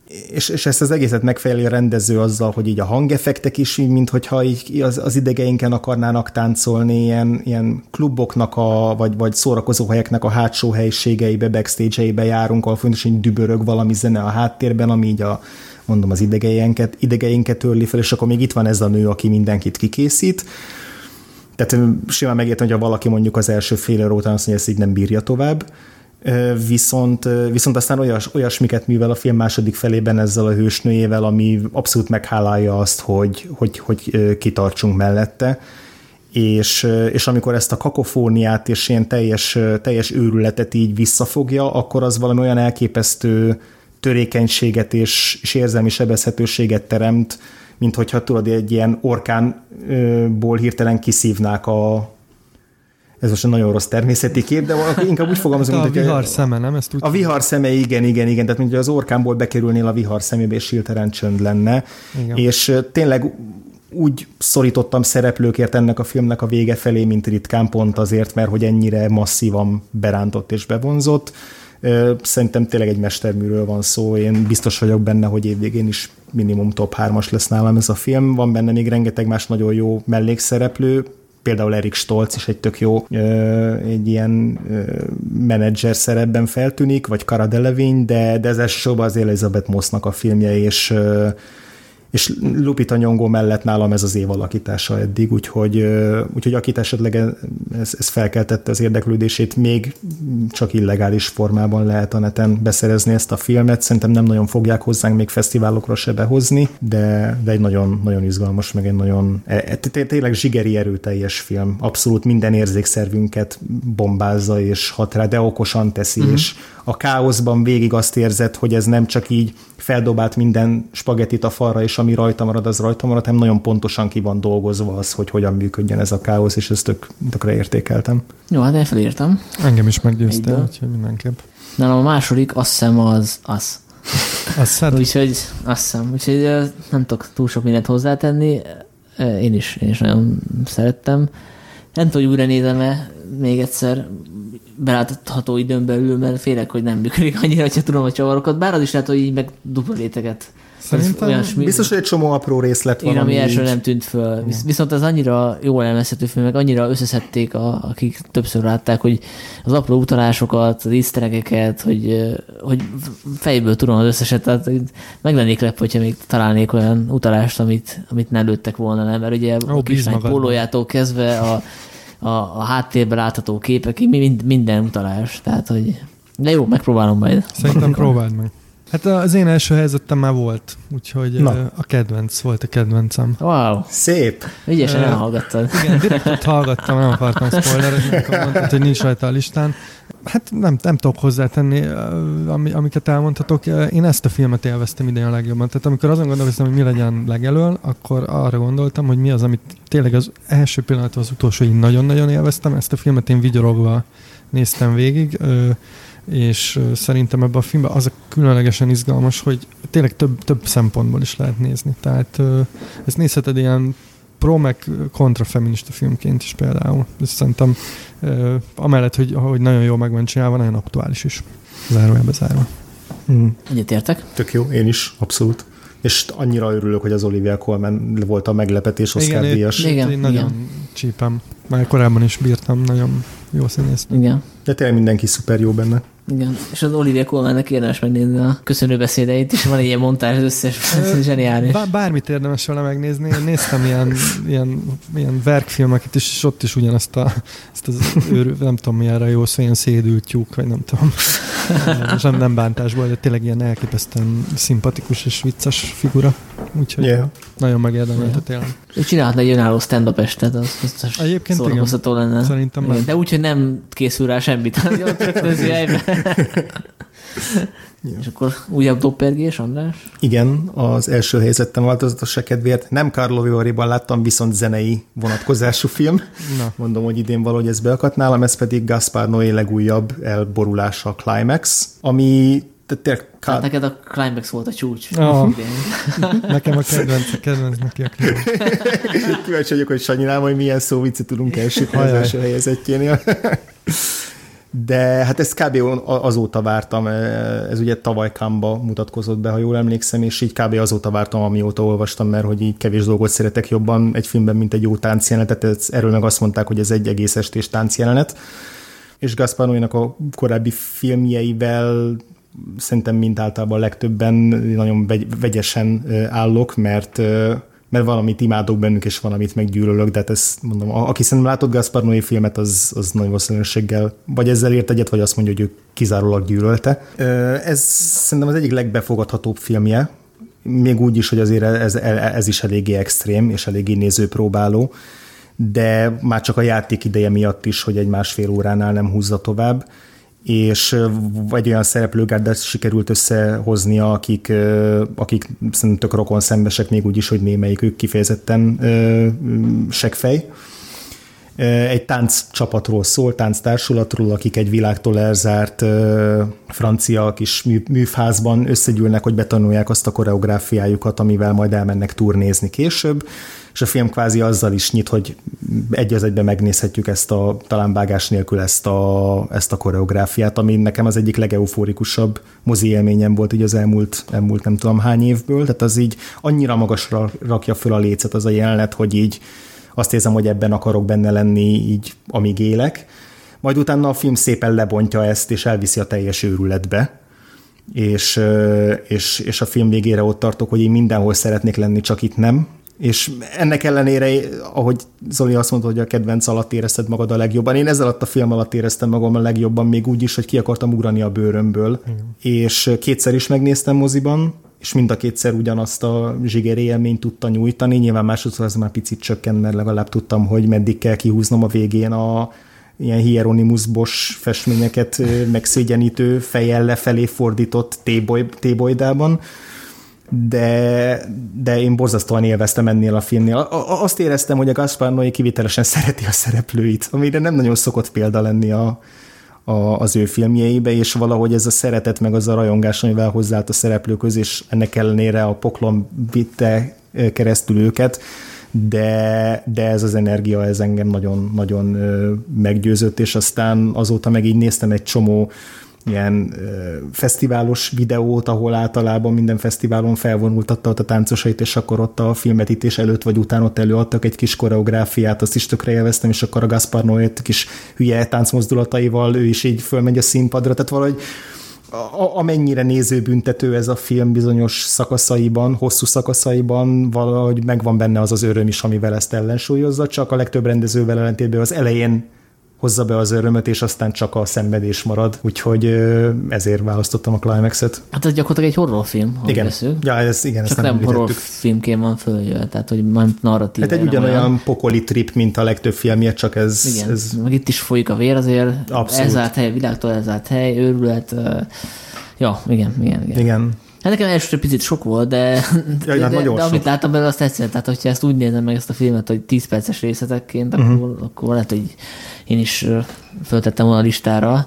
Lehet, hogy, túl, lehet, hogy túl, túl, túl mazohista vagyok ahhoz, hogy így... Uh, nem. Hát, nekem meg, én imádtam a táncjelenetet, tehát tényleg azzal maximális egyetértek veled, szerintem az, az elképesztően zseniális. Viszont hmm. nekem a, ez a nyomasztás egy kicsit ilyen didaktikus lett a végére. Tehát ez hmm. a, ez, én ezt nem szeretem egyébként Noéba, tehát mondjuk a, ha úgy veszük, tök önazonos, meg ugyanazt csinálja, amit eddig. És azzal is egyetértek, hogy, hogy talán ez az ilyen legnézhetőbb filmje. Mármint, hogy Igen. talán ez a legkevésbé ilyen behúzós vagy nyomasztó. De azért tíz emberből tíznek nem ajánlanám. Igen, tehát, is. és pontosan ez van vele, hogy, hogy, hogy azért ez egy megosztó valami. De az a táncjelent, az tényleg, tényleg nagyon, nagyon, nagyon magas, magas iskola jobban belegondolva, nekem szerintem az volt a bajom, hogy nem éreztem azt, amit te, hogy ezek mind szerethető figurák, vagy hmm. hogy rendező annyira szeretni. Tehát hogy volt egy-két kiemelkedő ellenszenves, volt szimpatikus, de volt, volt aki, akivel nem tudtam mit kezdeni. Például az a, a kopasz, fekete, nem tudom, transzenszitált, rosszul mondom, bocsánat, aki tényleg ilyen alpár ilyen agresszív figura volt. Lehet nem, ta, szeretni, talán rossz, rossz, rossz, volt az, hogy szerethető, de most itt azt akartam mondani, hogy szórakoztató, de ez se igaz mindenkire, de akkor lehet, hogy fogom, hogy mindegyik elég érdekes, meg igen, karizmatikus igen. figura. Tehát ezek ilyen tök szép és tök szexi figurák, mint mm. hogy táncosok, mint profi táncosok általában azok. Igen, egyéniségek, és, mindegyik egy egyéniségek. és így abszolút filmbászonra való volt mindegyikük, pedig a egyszem Sofia Butellát leszámítva talán senkinek nem volt komolyabb mm. színészi háttere. A Sofia Butellát nem ismertem annyira, viszont amikor láttam a jelenetet, akkor egyből kitűnt, hogy hogyha valaki van, aki színésznő, yeah. akkor ő yeah. az. Pedig ő is ugyanúgy táncolt, mint a többiek, és mégis nem tudom, a kisugázásában, vagy valamiben hát, hogy uralta a lejött. képernyőt valahogy, vagy a igen, képet. Igen. Tehát ez, a, ez igen. igen, ez a jelenlét, ezt, ja. És akkor évök. Szóvicet nem, tudok szolgálni. Szintén Karol láttam a filmet. Amikor kijöttem róla, akkor nem gondoltam, hogy első helyzet lesz belőle, de aztán így érlelődött bennem, és, és így visszagondolva tényleg azt mondom, hogy megérdemli, és ez a paraziták. Hm, na. Mégpedig azért, mert van egy döntés az egyik szereplőnek, majdnem a leges legvégén, amit nem lehet kiszámítani. Addig a szereplők igazából úgy döntenek, hogy olyan lépéseket tesznek, amiket ki tudunk számítani. És, és pont ez volt a filmmel az első felében a problémám, hogy baromi vicces volt, csak hogy nem tudott meglepni, ahogy a Bong joon azt elvárnám. Ezt, ezt mondhatnám úgy is, hogy az első egy óra a sztori alapján az, az olyan, mint egy, mint egy vidám színpadbohózat, csak komolyan véve. Tehát, hogy olyan félreértéses, klasszikus félreértéses szituációk, hogy és simán át tudnám írni most egy bohózatba egy korhatár nélküli bohozatban. Csak ugye nyilván a bongjuk, hogy korhatárosan csinálta meg, de ez volt a probléma, hogy pontosan tudtam, hogy a szereplők mit fognak csinálni, és egy idő után ez megváltozott, és, és egy baromi jó volt a végén az a, a amit nem spoiler ezek el, és így utólag visszagondolva tényleg ez az egész ö, osztálykülönbséges dolog, ez nagyon, nagyon jó, jó végigvezethető, és ugye a helyszín baromi jó, tehát az, arról nem beszéltünk, ez a villa, tehát ez nem egy gazdag család, ez egy szuper gazdag Igen, család. igen. És ugye nem csak a szegény családnak látjuk a portréját, hanem, hanem a gazdag családnak is. Tehát itt nagyon jó párhuzamba hozza ezt a, ezt, a- ezt a kettőt. Abszolút. És hát nem csak a, a híres Song Kang Ho. igen, tehát nem csak ő zseniális, szerintem az összes, összes szereplő. Úgyhogy, úgyhogy én azt nagyon szívesen újra fogom majd nézni. Ja, én is. Ősszel, amikor jön a moziban. Jó, hát mondtam, hogy a legvárosabb filmem most már hop főleg.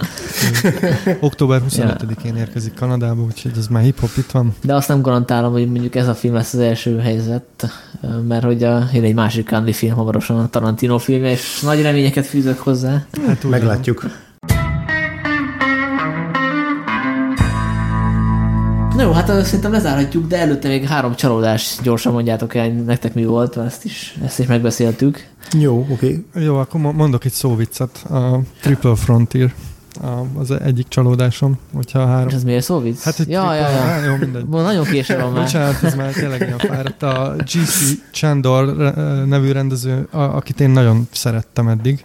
Ő rendezte a Margin Colt, meg a, a Most Violent Hírt, meg a Robert Redfordnak a hajós filmét, az All is Lost-ot, bocsánat, nem tudom ezeknek a magyar címeit.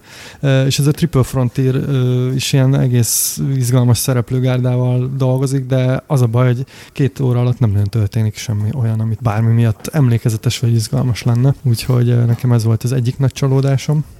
Ez mondjatok egy B-filmnek jó Ez volt. egy B-filmnek jó volt, csak hát nem B-filmnek vártam volna, de hát ez van. Meg volt egy ilyen hír, hogy a Netflix ennek a filmnek a kudarca miatt döntött úgy, hogy nem fog ennyit investálni, meg ennyi pénzt egy, egy, egy eh, önálló Hát igen. mozifilmbe, de aztán jött a cáfolat, hogy nem, ezt nagyon sokan nézik, de hát ki hiszi el, tehát nem tudjuk, nem ismerjük Így a Netflix számait, ezt ők azt mondják, amit akarnak. Ja, de most legutóbb meg éppen a The Rocknak a legújabb ilyen B-filmes blockbusterét vették meg, úgyhogy Na jó, de, de, fo- de The Rock az, az Csak azért mondom, hogy nem fognak ők fogalkodni ezután se. Igen, igen. Jó, akkor én is mondok egyet. A Fury című film, nem tudom, arról hallottatok-e, ez egy vietnámi akciófilm. A Letterboxdon nagyon felsztárolta nekem a Sean Baker, akit ott követek, ugye a Florida Pro- Projectnek a rendezője, aki tök jó filmeket szokott ajánlani, és így jó, hogy azt írta, hogy ez a vietnámi Taken, de hmm. hogy ezt meg aztán úgy, úgy indokolta, aminél, amiből úgy vettem le, hogy ez azért egy több egy, egy, egy egyszerű B-filmnél, de igazából nem volt több, és És benne a vietnami Liam Neeson? Igen, ezt nem, egy, egy a nő, női, vietnámi főszereplője van, a, aki a Last Jedi-ben volt egy mellékszereplő a film elején. A, a Rose-nak a nővérét játszotta, aki egy öngyilkos küldetésben meghal a, a Last Jedi elején.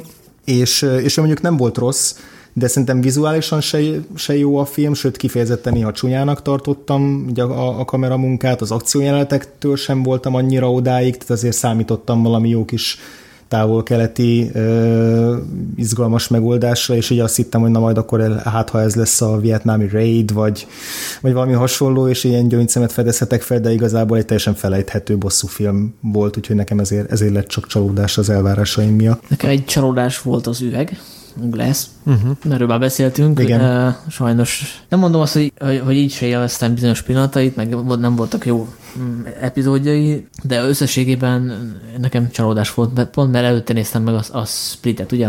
Igen. Tehát nekem a mozi beutató idején kimaradt, vártam vele egy évet, és így nagyon-nagyon-nagyon tetszett. És ah- ahhoz képes volt csalódás. Lehet, hogyha előtte egy rosszabb Shyama, Yama, rosszabb filmet nézem meg az indiai rendezőn, akkor nem egy volna ez a csalódás. Igen, legközelebb a Last Airbender-t Igen. nézd be.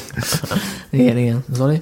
Nekem csalódás volt még Jim Jarmusch új filmje, a The Dead Don't Die, ami... Jó, akkor én közbeszólok, hogy nekem is, tehát akkor... Akkor- Nekem is, bár, én, bár nekem annyira csodálatos, hogy megfeledkeztem a létezéséről, és nem is írtam föl magamnak, pedig Én teljesen. nagy, nagy Jarmusch rajongó vagyok, és és az előző filmje, a, az, az nagyon-nagyon szuper volt. Patterson. Patterson, ö, és Igen. ráadásul ez egy elképesztően izgalmas premissza, hogy Jim Jarmusch egy zombi filmet rendez, ráadásul ilyen B-filmes hatásokkal.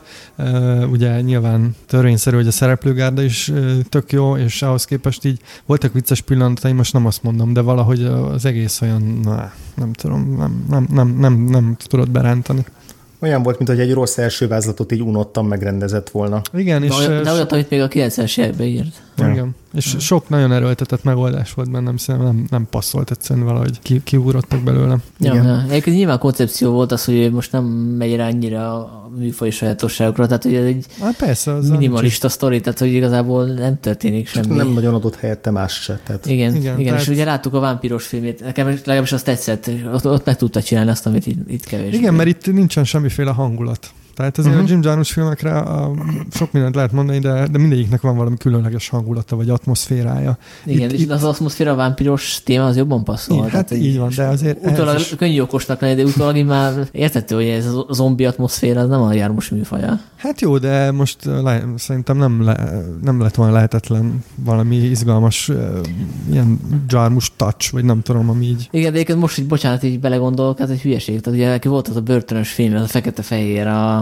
Hú, mi volt? Törvényre Down by törve. Igen, igen. Tehát, hogyha azt a fekete-fehér stílus hozza, ilyen belassított, Igen, minimalista, igen. akkor működhetett volna. Igen, vagy, Csak vagy, arra vagy még, volna még viccesebb lett volna, vagy nem tudom, tehát biztos, mm, én nem, nem, nem azt mondom, hogy a két Jarmusch és a műfaj üti egymást, hanem itt valahogy nem talált rajta olyan fogást, ami miatt nagyon izgalmas lenne. Ö, ami nekem még csodás volt idén, az a Captain Marvel. Ö, nagyon azért számítottam rá, hogy az, egy, az, az a, a jobb Marvel filmek közül való lesz, és, és örültem volna, hogy az első nagy sokára végre elkészített női főszereplős filmjük az itt tényleg mondjuk a, az élmezőnybe tartozna, mert eleve már így nem tudom, öt éve meg kellett volna csinálni, de, de, de kifejezetten gyenge volt mind rendezésben, mind forgatókönyvben, és így azt a minimális dolgot, amit amit általában még a gyengébb Marvel filmek is el tudnak érni, hogy bemutatnak egy olyan főszereplőt egy jó színésszel, aki aztán úgy érdekel majd minket a, a későbbi filmekbe, és legalább így nagyjából tudjuk, hogy mi az a pár fő jellemvonás, ami miatt ő érdekes lehet. Úgy álltam fel a Captain Marvel után, hogy fogalm sincs, hogy ki ez, a, ki ez az ember, vagy ki ez a hős, és hogy miért kéne érdekeljen későbbi filmekben, és igazából ez a, tudod, you, you, you had one job, és még azt se sikerült megoldania, úgyhogy ez kifejezetten negatív élmény lett sajnos. Lehet, hogy itt is a Superman effektus van, nem? Tehát, hogy annyira hatalmas a karakter, hogy nem tud izgalmassá válni. Ja. Igen, egyébként erős készítettünk egy podcastet, nagyon ajánlom, egy különleges podcast, mert csak női tematikájú filmekkel foglalkoztunk, és ebbe sikerült a Marvel kapitány bele tuszakolni valahogy.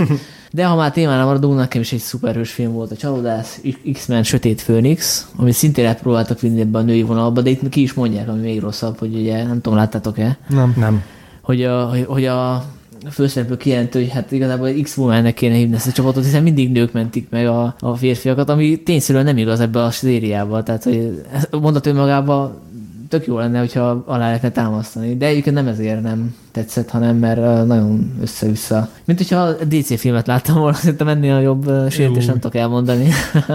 és ugye látszik, hogy utólag, látszik, hogy utólag milyen jeleneteket forgattak újra. Tehát, hogy kevés volt az akció az utolsó harmadban, ezért beletettek egy ilyen nagy vonatos jelenetet, ami, ami működik egyébként, csak kilóg a filmből.